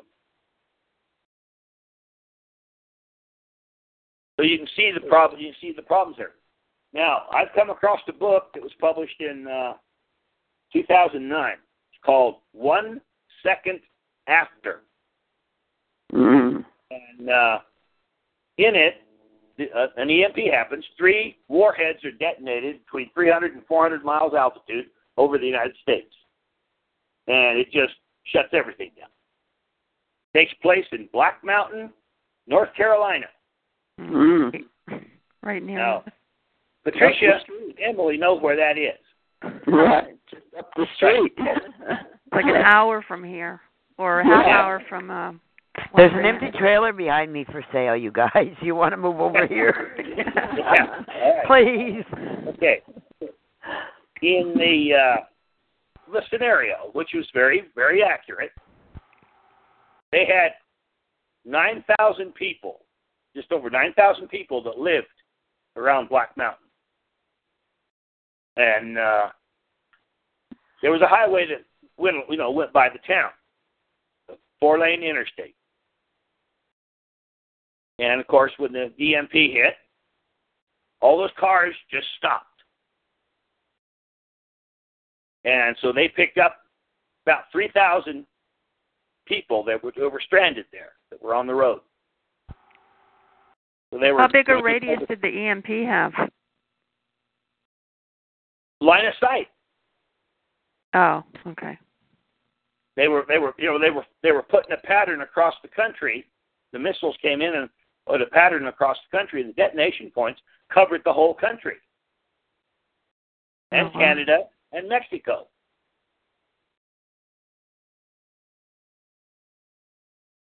Because you know most of the vast majority of Canadians live within 200 miles of the U.S. border. Mhm. All the rest of the country is empty, basically. No, but uh, Except for the flying saucer that crashed down there. but anyway, the uh, what happened to the, uh, the the Black Mountain was that one year later, out of this population, basically of not quite thirteen thousand, when the first relief convoy, led by a brigadier general who was the regional governor, was coming in to take his post, and his headquarters was uh, was to be in Asheville. And when that relief, when that first relief column got there, there was 970 of the people in Black Mountain left. In one year, it went from, you know, they had a, a peak population of not quite, not quite 13,000, and a one year later, it was 970. That's criminal. Okay, in the Midwest, because there was a professor at the college. There's a college at Black Mountain, I'm pretty sure, a small one, and uh, he's a retired colonel. history professor, and uh, he was talking. He was the he was the ruler under martial law of Black Mountain. Oh Jesus! He was the ruler. Sounding like a devil worshipping cult or something. No, no. Okay. The reason the reason the colonel was in Black Mountain was that's where his wife came from, and uh, when he he got he got notified, uh, you know, two and a half years before this, that uh, he was he admit his his his promotion to brigadier general with an initial assignment at that rank to Brussels, Belgium, in NATO, was approved. And he was all excited. And, oh man, oh I'm a general. I got my star. And he went he went down to uh, you know, he went home, and his wife and his wife wasn't home. He there was a note there. You know, she said that she'd gone to the doctor, and he got and, and he waited for her. He was so excited, and she came back. She was crying and said, "I have breast cancer." And so he retired rather than accept the star and go to Brussels without his wife. So he and took his wife to home to Black Mountain, and he eventually she died in his arms. But uh, that's why he was there. A contact in the Pentagon got him an interview at this college, and he was hired as a, uh, a, pro- a history professor because he did have a doctorate in history. And he was there. He was just a quiet man. And just through, you know, after a big battle there, all the other leadership ahead of him was was killed in this big battle against a gang of it was 2,000 strong, and it was coming in. and It was going to do its thing Black Mountain. Well, this colonel and a uh, retired uh, uh, master gunnery sergeant trained up and they you know they they they didn't panic or everything else. You know they rationed the food they had, and when the the big battle came, they were ready. They had a an effective army of about 450 people, and men and women, and they fought the big battle. They exterminated this gang, and uh, funny thing, nobody else bothered them after that. But there's disease. The vast uh, 10,000 of those people that died were killed by disease. When was this? What years? Not. It's a novel. Oh. But it's in a very accurate novel. And so, what did the 900 people do to um survive? They just were. They, they were growing their own food. Okay, yeah. Okay. And uh, but one one of the things they had to do, the mechanics in the community, it took them a month and a half to two months, depending on which one it was. But they had to figure out how to rip all this computerized crap out of brand new fire engines and brand new police cars, and uh, they were salvaged. They were going into the junkyards in the area and salvaging cars that were there, but they were pre-electronic cars. Yep. And they had a uh, there was a, a member of the community that lived there in the summer, wealthy, who had a uh, an airplane from that was produced in World War II, and it worked. Wow. And he was, and you know, he flew in there after the after it happened, and uh, he he did he did flights. He did reconnaissance flights. You know, what you know, watching what was going on there. But you know, uh, and by the way, within uh, 20 minutes of the of the pulse, almost 4,000 airplanes fell out of the sky. We're talking. Oh my. 707s, 747s, etc. You see why I don't read those kind of books? Yeah. I'm believing every Yeah. word of this. Yes. One of them was Air Force One Good. Oh, the president sorry. and the Joint Chiefs on board. is this what's going to happen? Are you telling us that th- this is what's going to happen? Goody. Yeah, they wanted to. With Netanyahu in there. Is that who's coming to see Obama? Who's coming? Who's Well- that big bad guy that's coming over here? See, this is what this is what we're looking at now. The colonel was talking to the uh, uh, you know, the, the brigadier general that was the, military, the the regional governor under the martial law, you know, a, year later. And uh, the colonel, they'd been having trouble with Asheville. Asheville was being real nasty. Asheville wanted them to take 15,000 refugees. So Asheville wouldn't have to deal with them. And they said no. And uh, the colonel told the told the general said, when you get there, take my credit, take my uh, equip my uh, the guy who's doing the job I'm doing right in here, fire him, lock him up, start an investigation, and I'm quite sure that investigation will turn up enough that you can you can uh, take him out into the courtyard at the uh, at the courthouse, and you can take your sidearm and put a bullet in his head. Because this guy was uh, was was a power nut. He was one of the bad ones. He didn't care. You know, it was it was number one for him, service to self. But that this is what it is. Now, Michael Hastings wrote an article. He wrote two articles. One had just been published that really did a, a really nasty job and exposing uh, really good good job, but really nasty toward his this other guy's reputation. His name was Stanley McChrystal. He was a four star general, and he's an uh, a cabal operative. Really evil. He had another one that was uh, about to be published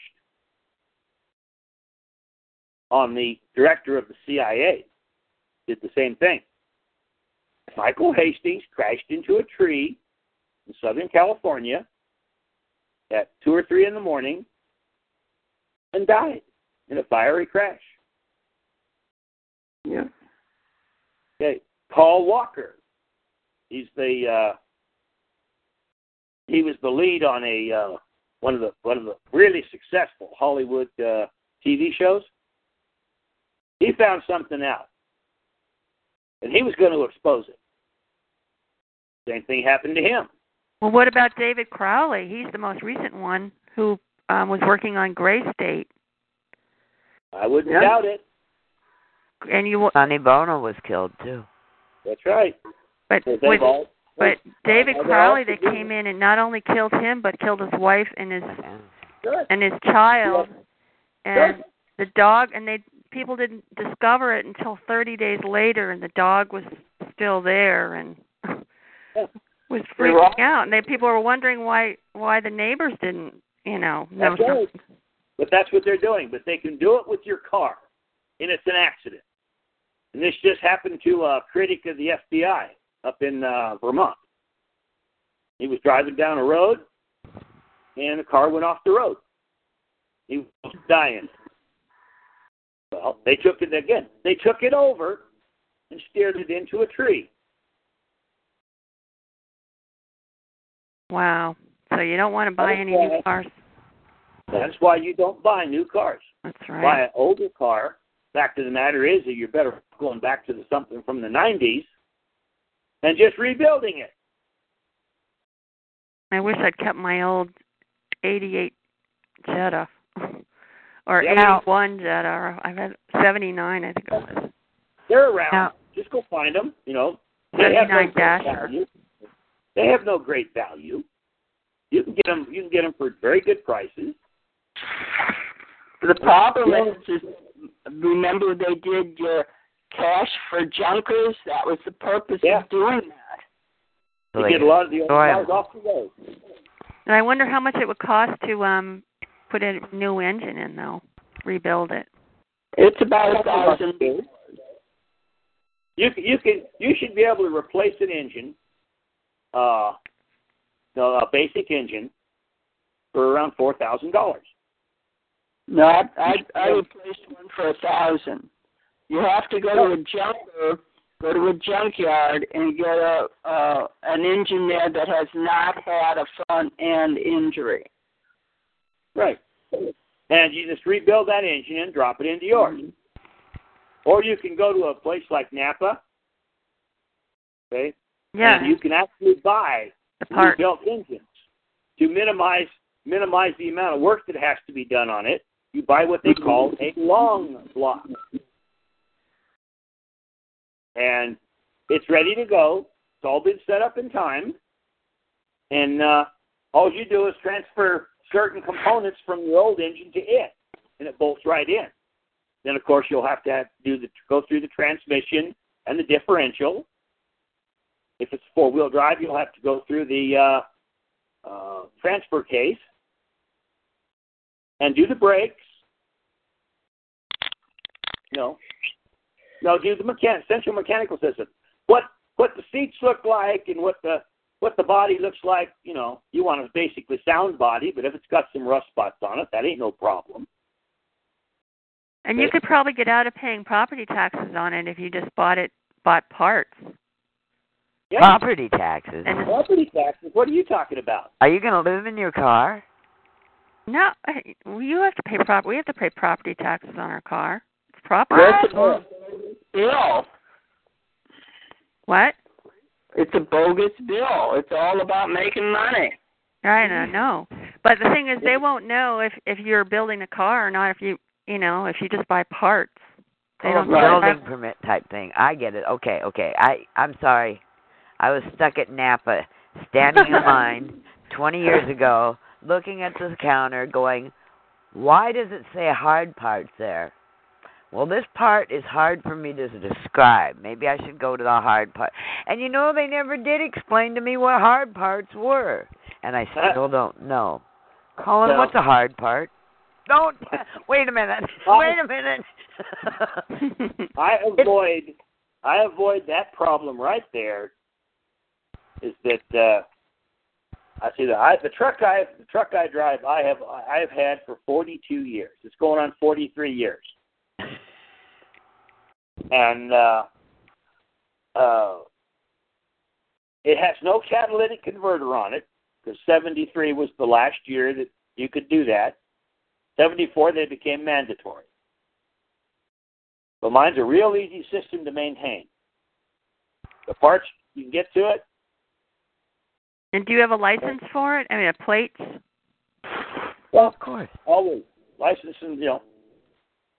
What? See, the whole point is, it's a simple truck compared to the ones today. It's an alarm clock compared to a computer-based clock. All right, I understand what it is, but um, do you drive it? And do you do you drive it on the road? Have you been stopped? Does it have a license plate on it? Yes, it Is does. it registered? Yes. I It do is. this for one reason. I do this for I do this for one reason. Okay, and insurance and a driver's license. Because overnight something can come along that I can do something and get paid for it and and, and, and the truck is necessary for it.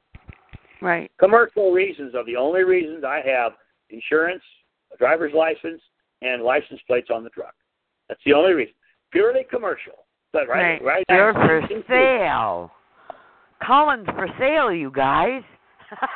So I guess you're having to pay pay property taxes on it then too, probably. No. Well, It's called the only renewal- thing property taxes are the only kind of property the only kind of property that's taxed in Nevada, Oh, okay. uh, property tax, is a house or land. Oh, okay. It's, it's a bogus thing in South Carolina. It's actually a renewal fee. In California, they Yeah. call it a renewal fee. Yes, yes.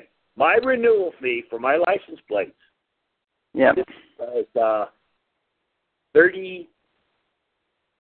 Oh, it's between forty and fifty dollars total. Yeah. Now, if you go, Yeah. it's based on it's based on the the new MSRP when it was new. That's how they base it. And uh, if you have one now, if you if you have a new one that you just paid fifty thousand dollars for, No. you can imagine what your renewal fee is. Oh, it's horrible. See, mine is a forty-nine dollar fee based on an MSRP of forty-two hundred dollars. You see, so you can imagine right from that from that little ratio there, you can imagine what the uh, renewal fee for something that costs fifty thousand dollars is. Yep. But and it was based on forty two hundred dollars in seventy seven, so they know it's an old Seventy-three. what Seventy-three. Nineteen seventy-three. or seventy three or 73 or whatever. Yep. The same truck today costs uh, between forty-five and sixty thousand dollars. Right. And the other side of it too is on these with the trucks and with any vehicles that are older than 20, I think it has to be 30 in South Carolina. It becomes an antique and there's no more fees collected. All right, I can I can get a, I can I can change the license plates on mine. I can do it this year if I if I decide to. Okay. Because it's an over 25 years old. No. Uh, that's called an old timer, Old timer. or uh, uh, they call it vintage. And vintage, yeah. these vintage cars are also exempt from the smog requirements. Mhm. Yeah, they would have to be. Okay. But I can still make the smog requirements that they have. I beat it every time. Uh, I had to change the carburetor here about six, six or seven years ago because of the uh, the other one just wouldn't make smog. They don't have smog requirements here that in South Carolina. Well, but they do here in Nevada. But uh, the uh, I put a, a, rep- uh that particular carburetor that, it, that I had. I had you know I could I couldn't find one that would, would pass.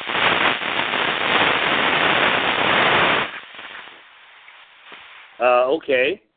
Uh, and so I got a replacement. I had to go to Summit. Uh, we have we're fortunate here in uh, in uh, Nevada that in Sparks, Nevada, we have one of three Summit Racing retail stores. What's all that static? What is Me, it? I gotta go back and use the other phone. I'm watching Bruce pour water and trying not to pour it on the floor. Oh, okay. but uh, the uh, Sorry. okay, that carburetor, I installed it, took it in, got it smogged, and if it came, they, they adjusted it, came right in. Every year since then, I take it, I make the appointment, I go in. Twenty minutes later, I'm back on the road because it hasn't been touched. I haven't tuned it. I haven't tuned it up or anything yet. All they do is just do a couple of little adjustments on that carburetor, Wow. and it meets smog.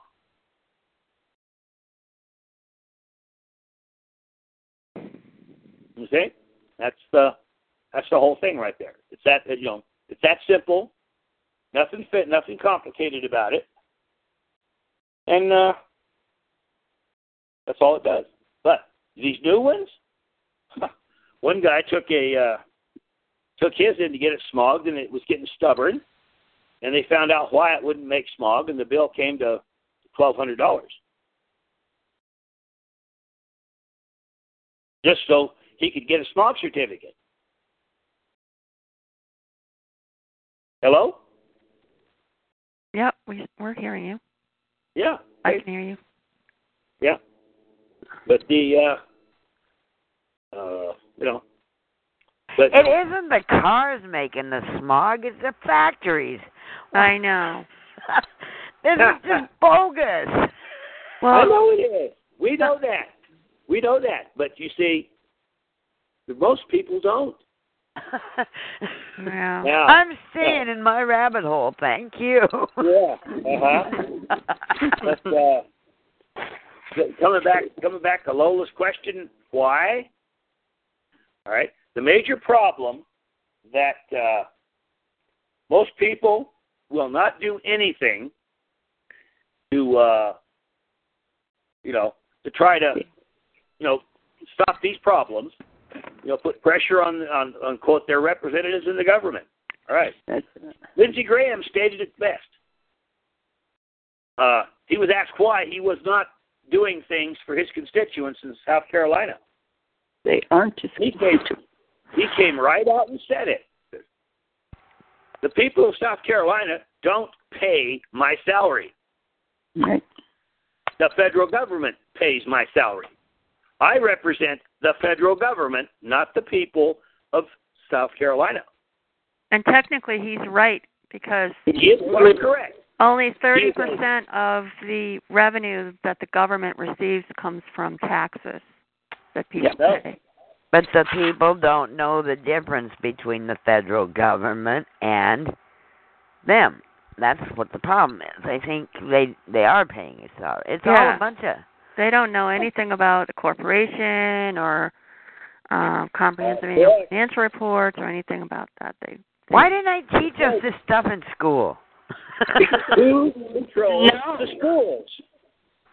the Nazis. Okay, okay. A friend of mine at the, at the, at the store, I still, you know, I buy. I don't buy food items there, but I buy, you know, paper and stuff like that there. Okay. He's got a wife who's a teacher with the Washoe County School District. Okay. She has to be at work, clocked in at 7 a.m. Classes don't start till 8:30. Okay. 45 minutes of that time, from 7 o'clock until 8:30, is taken up with a meeting with the principal. Teachers At which meeting. point, at which point all the teachers are told what they are going to teach, how they are going to teach, and what content they can teach. right. That's And if they common refuse, if they refuse to go along with it, their contracts don't get renewed. yeah. Mhm. That's called collusion. Yes. And she goes she goes along with it. And the last thing they want are 18 year olds who can read, write a Mhm. coherent paragraph, understand history, understand news. Okay? And think for That's the last thing. They that's the last thing they want. Right. Mhm. No Yep. wonder the children are be, being born knowing now. They have Yeah. to know because we're not going to teach them. We're a bunch of foolish idiots. Of course. also been uh, those children, uh, the, the crystal children, have also been compromised because they do know and call them on the shit, and so they are made into special need children that are ostracized from the rest of the class. You see how oh. the viciousness of this? Very vicious. Yeah, all right. They tried to There's make me good- special needs, and then my dad had me pretend I wasn't. It worked Yeah. real well. I don't think they're But, uh, ostracized any. I think they're main, at least in Rhode Island, they're mainstreamed, and so Yeah. they they kind of slow the rest of the class down. It's all about Well, there you are. gearing You everything to the lowest common denominator, Right. so that the gifted kids are just get bored and don't learn anything. Yeah. And that's why they drop out of school. Yeah, that's the Yeah. other side. Yeah. Okay. Now, my two nieces go to a went to a school in Dayton, Dayton, Nevada. That uh, this one school complex had four buildings in it, and it went kindergarten through to, through uh, twelve, and in one site. And uh, my oldest niece, she was getting ready to start her sophomore year. And uh, the uh, school district for Lyon County put a directive out to all the English teachers. And it said, starting with the upcoming school year, you will make no grade point deductions on your work assignments because of spelling, grammatical, uh, and uh, punctuation errors. You will not penalize them for those errors. And that was the order. And again, if the if the teachers didn't go along, they, their contracts would be canceled. And you know, this has been going on for a long, I long, long, long this. time. I know this. Okay. In okay. This teach this one teacher that my oldest niece had. She had her uh she'd had Michelle the the uh year before. She sent a note home with Michelle and Scott and Nancy and this teacher got together off the school campus on a weekend, and uh, the teacher explained the problem there. Scott and Nancy, of course, were, shall we say, a little bit put out. And the uh, and they said, "All right, here's what you do." And Michelle was there too. And uh, an agreement was reached, a private agreement. When Michelle did work, and then her sister, two years, four years later, came through under to the same teacher, had the same treatment. Every mistake they made was penalized. They were penalized for it. Every mistake. Those two women can write wonderfully well because their parents gave a damn. Yeah, that's how my parents were. Okay? Yes. And this is normal. Now, it's an interesting book. The last, the only source I've been able to find it on, and I haven't checked it for a couple of years now, but uh, the, a couple of years ago they did have a few cases of them. This book was published in the uh, 1980s. Total print run on it was uh, less than 100,000 copies, and it's called NEA, called the NEA, the Trojan Horse in American Education. Whoa. By Samuel Blumenfeld. And Blumenfeld had access to a complete set of the official journal of the NEA going back to its founding in 1857. Wow. Yeah. And So did he I'm sure could Charlotte Iserbyt did too. Yeah, but he had a, he had access to a complete set, all every issue that was ever done of that journal, and he exposed everything. And there are parts in there that you know that read just like what they're doing today, but it was proposed back before the First World War. That, right. And no one read it. How far back it goes. Mm-hmm. See? And the finan the financer, the financier that made it possible was uh, I believe Rockefeller. it was I believe I believe it was John D. Rockefeller. Right. This was before you know, or Fred- or men like him, because in the ni- 1870s John D. Rockefeller started the pharmaceutical industry, and and founded the American Medical Association, the American Dental Association. He Took wanted over the medical schools. And the big escalation of the dumbing down was when um I guess the we had the federal school department Yeah, that came into being. That's right.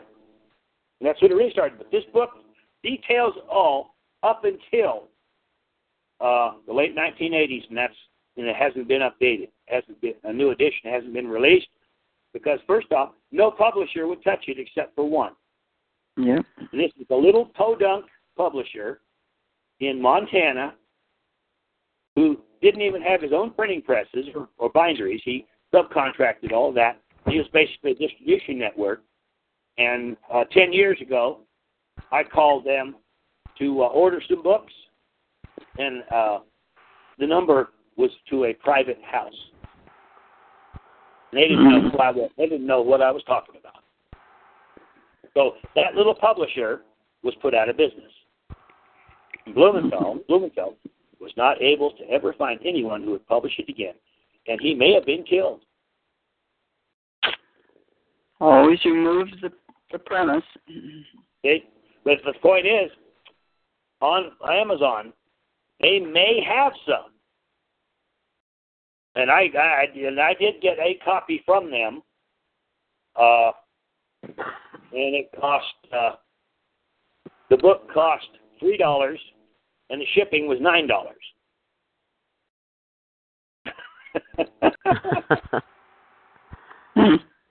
But yes, that book is a real eye opener. They really hate it. I don't know. We'll have to check. There, it may be available as a PDF on the internet. I don't know.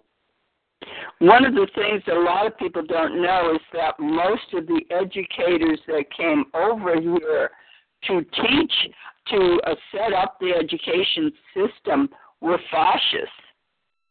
hmm and they were definitely on the purpose of uh, controlling what the people learned. and right. that's been more revealed recently. All right.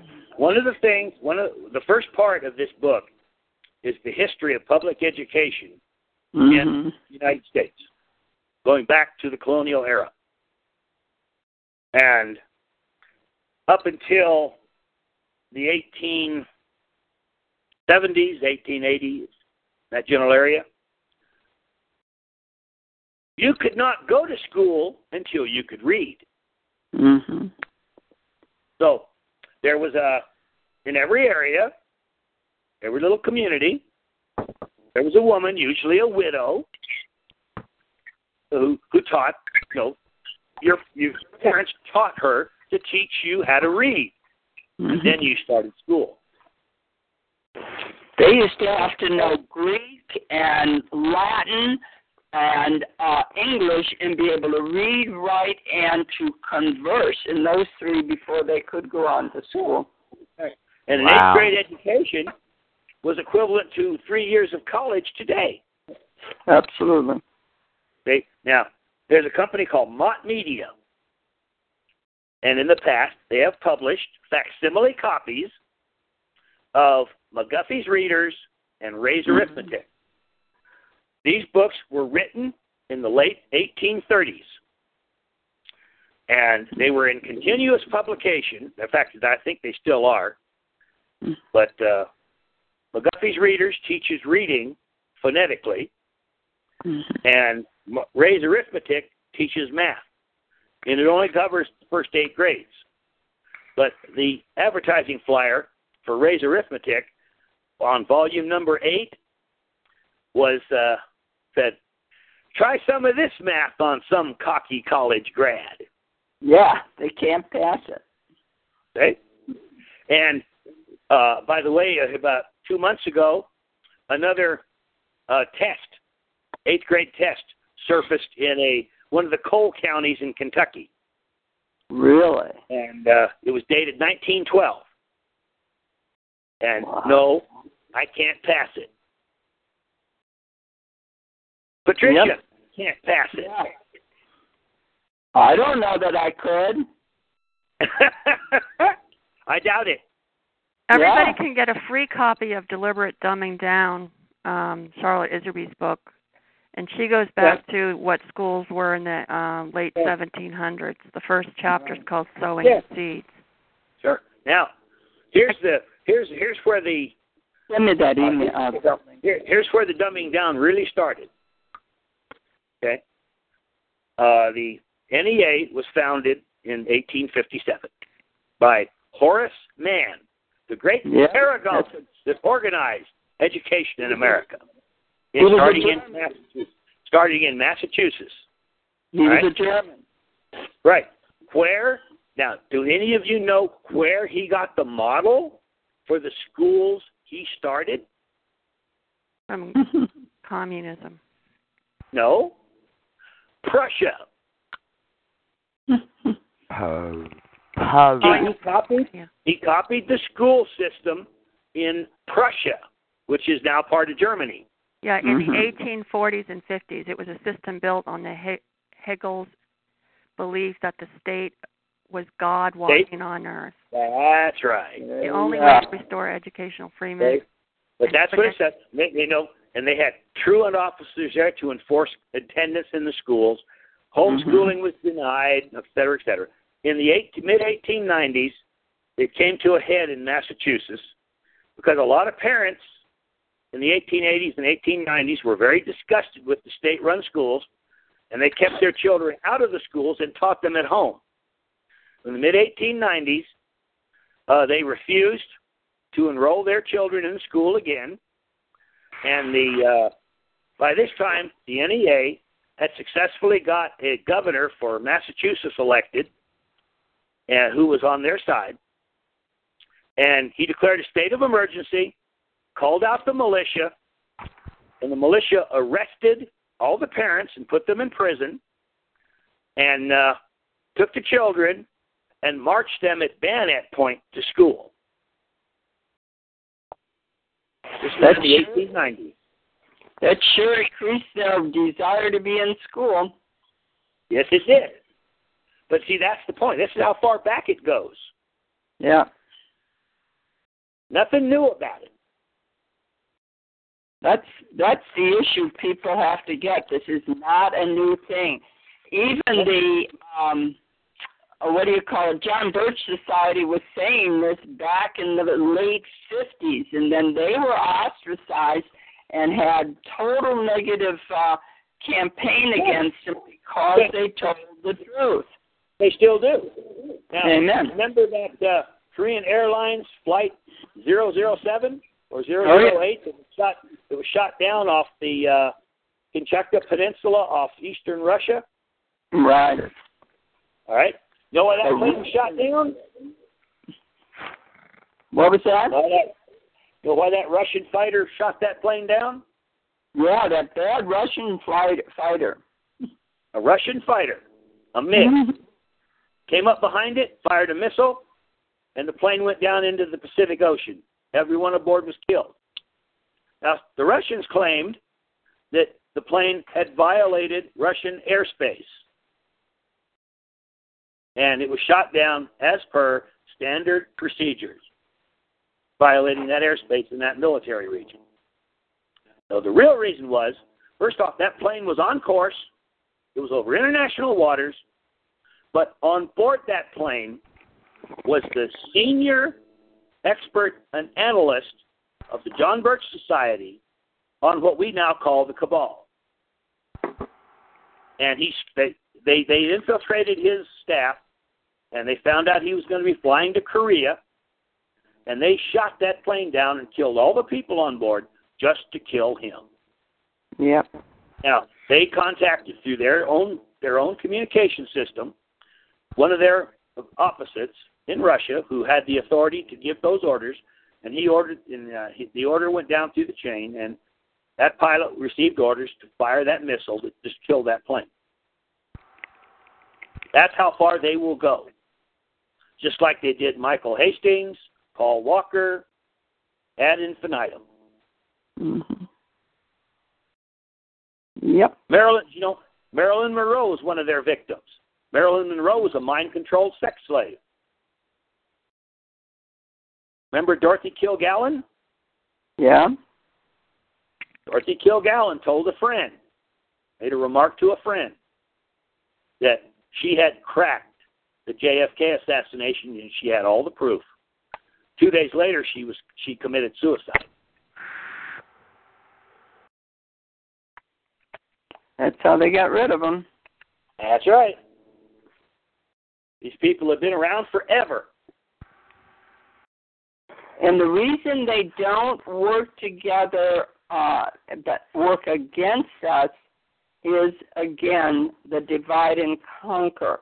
And uh, we've gone over this before, and it is of utmost importance that when they're talking against someone, you've got to talk. They're infiltrated, even in NLA. They've been infiltrated. They've attempted so many ways to uh, uh, to stop NLA. They are uh, doing their best to jam our calls, anything that they can do to make it impossible for any of us to hear things, and we just keep on talking. And Yep. that's how you handle them. You just keep on talking. Ignore And them. I want to encourage Lola. Lola, I want you to encourage yourself to stop saying your memory is so poor. The reason I'm saying that, your words are prophesizing how bad your memory is getting. Go And out and get a rosemary plant. I'm sorry? Go out and get a rosemary plant. Rosemary will restore your memory. Right, and sit and I've been chew on putting rosemary uh rosemary in the food when I'm cooking it and it's it was nat I mean organic.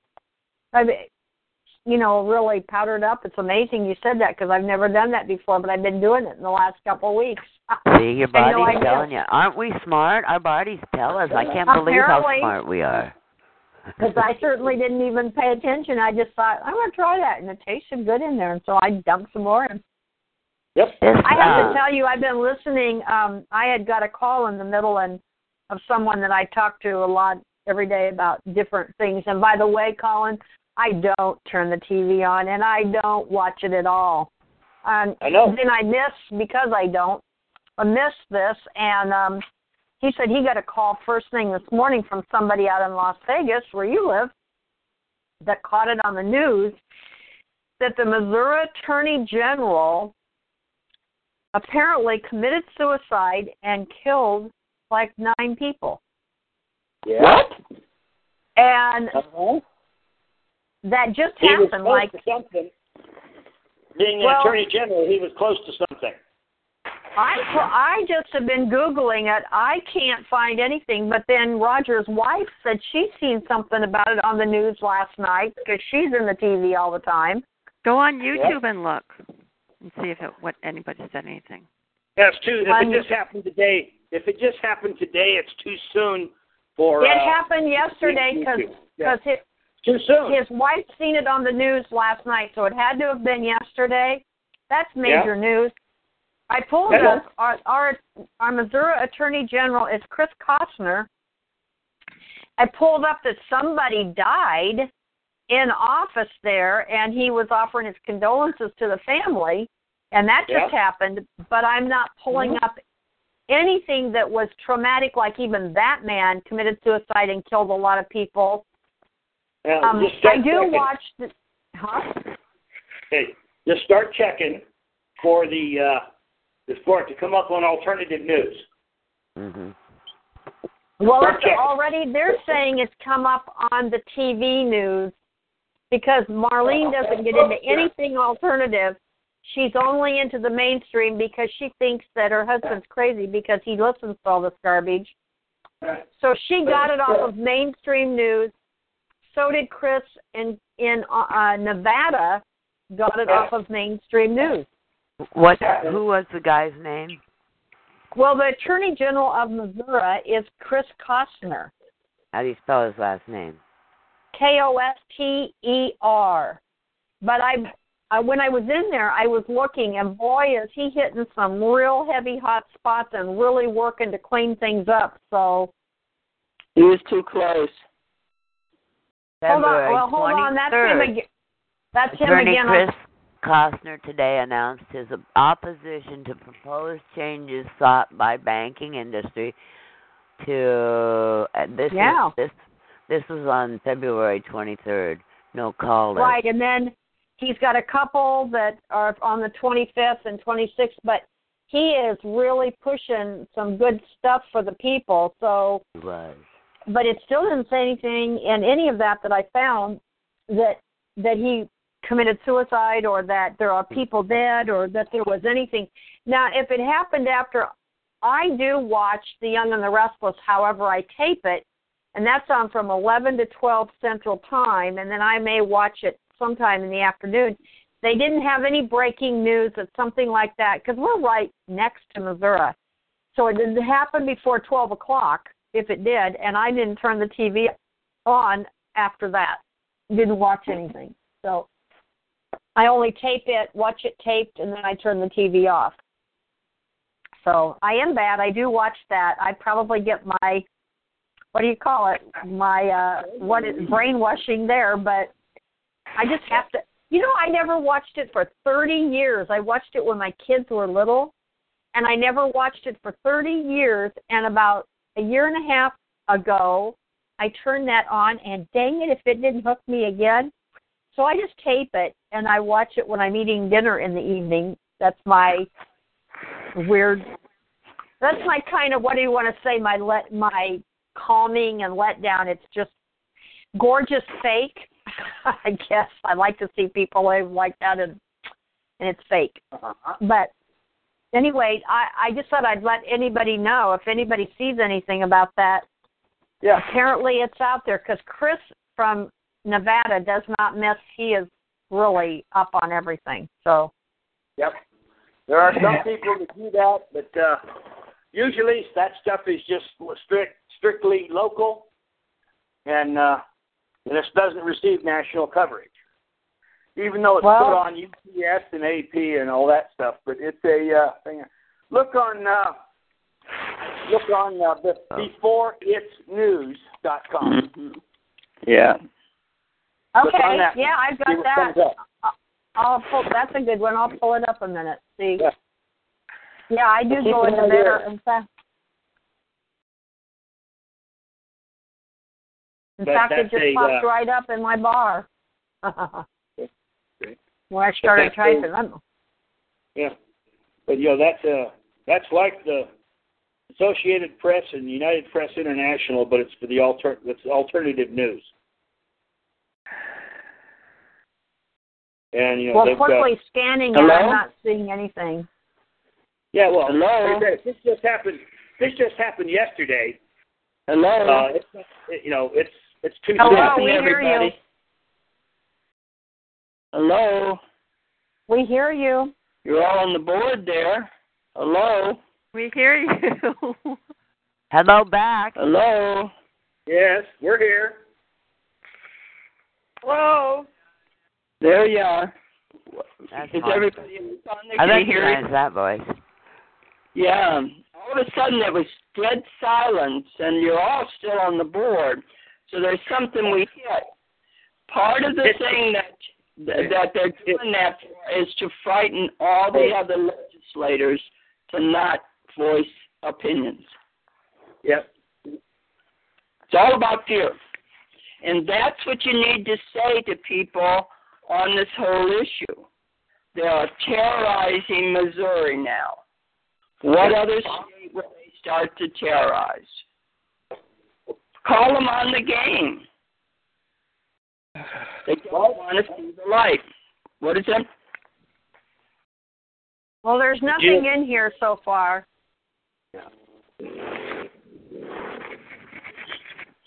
Although. Hmm. It's it's going to be good. Troy Smith and Alexander Meadows share yet another discussion regarding the changes they are both noticing with the Dark's tactics at this final hour.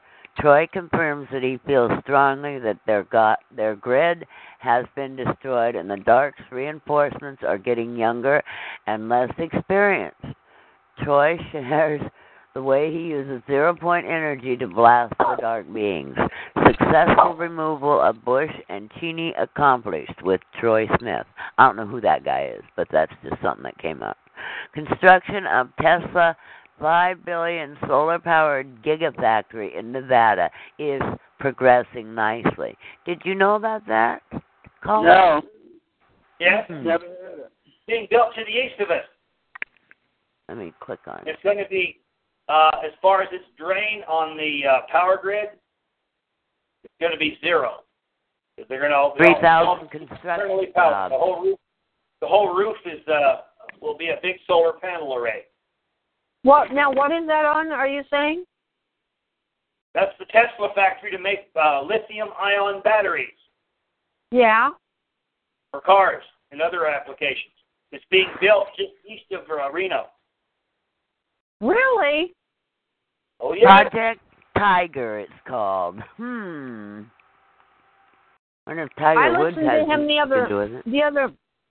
I listened to him the other night, and he said there are 15 countries using his technologies.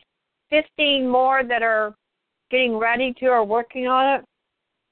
And I wondered what they were because I was going to go onto his website and check that out. All right. Lithium-ion But batteries. Hey, lithium-ion batteries. Are you using a cell phone? Yeah. Yep. You have a, a laptop computer? Yep. Yeah. Those batteries are lithium-ion. Uh huh. The batteries are lithium-ion batteries in those devices. Uh oh. And what? And so they're going to make them there, and they'll be hopefully less evasive and such because of his. I'll read it to you. To change the mode of transportation and leave behind oil in favor of clean sources of energy, you need batteries, lots of them, cheaply. That's what Tesla is trying to do with its Gigafactory project. Make as many advanced lithium ion batteries in one location as the whole world is making today, driving down costs by at least 30%. This gigafactory will be making 50 GWh of battery capacity per year by 2020, enough for 500 Tesla cars, mostly the cheaper upcoming Model 3, and the whole factory will be powered by clean energy. This is a 5 billion dollar investment that will create 6500 on-site jobs. Talk about big ambitious product for a young company. Bob Tregilus, a producer and host of Plug in America show, check it out, found a good vantage point and snapped a few Here shots. we go in of- silence again. Anybody Oh. there? Can you hear me? There's definitely can they're hear you. playing with the game here. Anyway, they- they, they started construction Is the recording still going? The recording's still going, so we've got a silence here if this is being picked up by the recording and the people have been muted. Nobody's been muted on this part, only two Pennsylvania and Connecticut. So it's we're on here, we're just not speaking. Are you there? Anybody back? Hello? are. You just can't hear. I can hear Patty speaking, and I can hear Hello? Wonder Ann speaking. Yeah, they're they're playing games. Maybe she can't hear us. We are Yeah, she into can. eleven fifty four, so we're like uh Anyway, they started building this we're factory actually at the end of our we are supposed to be on here for two hours and we're on here for the fourth hour. This may be what they're saying to us. They may have cut us off. They started Even building the factory still yesterday, which was my dad's Let me see birthday, if I can and he would the have been alive. Judy was boring. Hello. Then Judy discovered ChumbaCasino.com. It's my little escape. Now Judy's the life of the party. Oh, baby, Mama's bringing home the bacon. Whoa, take it easy, Judy. The Chumba life is for everybody. So go to ChumbaCasino.com and play over 100 casino-style games. Join today and play for free for your chance to redeem some serious prizes. ChumbaCasino.com. No purchase necessary. Void where prohibited by law. 18 plus terms and conditions apply. See website for details.